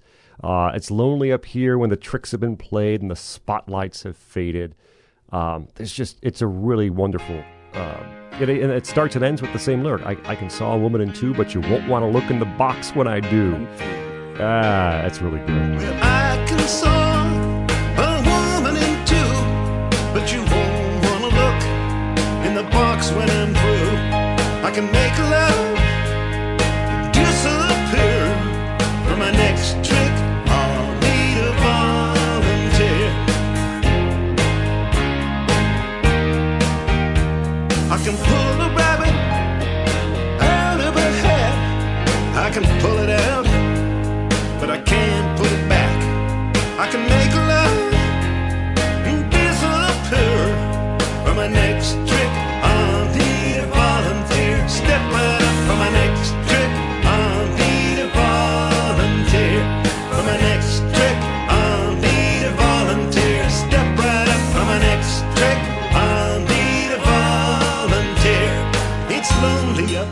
Jeff?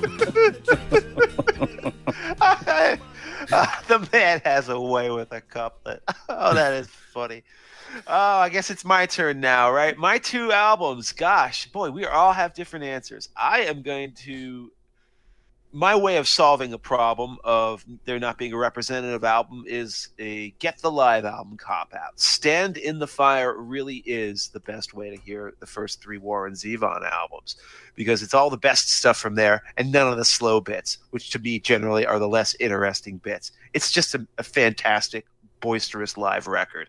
Um, and my second one will be the Envoy as well because none of that's on Stand in the Fire, and I think that really is probably his single best album, just in terms of these this sequence of songs that you know may not actually hang together as a record thematically, but they're all curate's eggs. They're all just really well written pieces. As for my five numbers, well, that's just God help you. I think I'll start with Desperados Under the Eaves from the debut album. Beautiful song about a man basically who keeps making the same mistakes in life and probably will until California slides into the sea.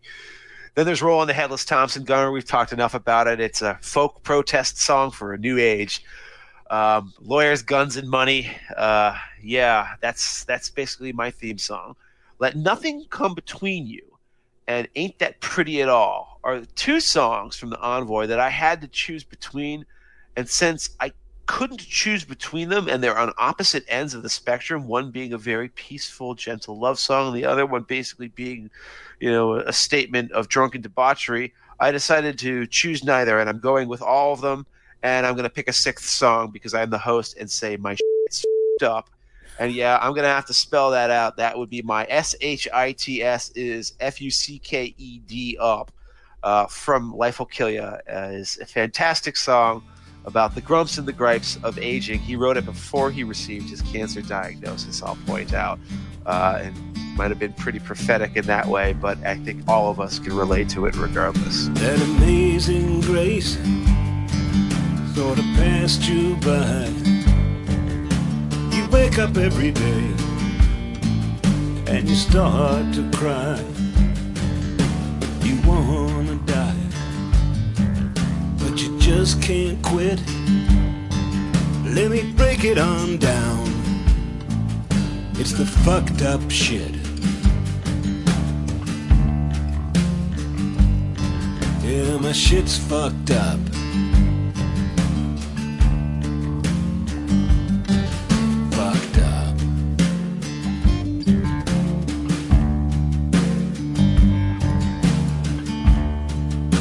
There we are. The Political Beats look at the life and music of Warren Zevon.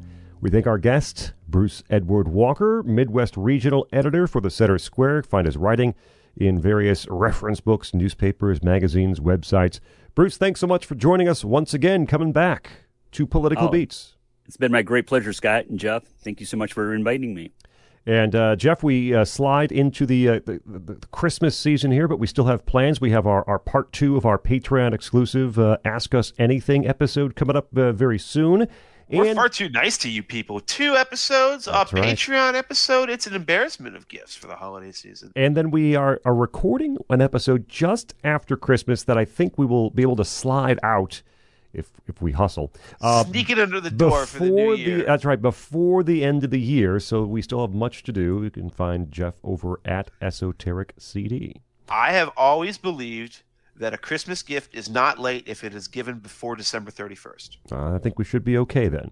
Yep. Uh, you can find me on Twitter at Scott Bertram. Uh, again, patreon.com slash political beats. Uh, last month was an Ask Us Anything, and we're going to do another one here in a week or so. We'll take more questions from the audience, uh, but it's got to be you know submitted over at Patreon. Uh, patreon.com slash political beats, entry level, mid level, upper level. Find the details there. We come now to the part of the show where we thank our Patreon supporters specifically and individually for their support. Eli Lake, former guest, he'll be back again. Thank you. Nicholas Von Rosk, Sugar Mouse, Jan, Jean, I'm unsure about that one, just one name. Uh, John Helmick, Steve Heineman, and Anthony John Martyr.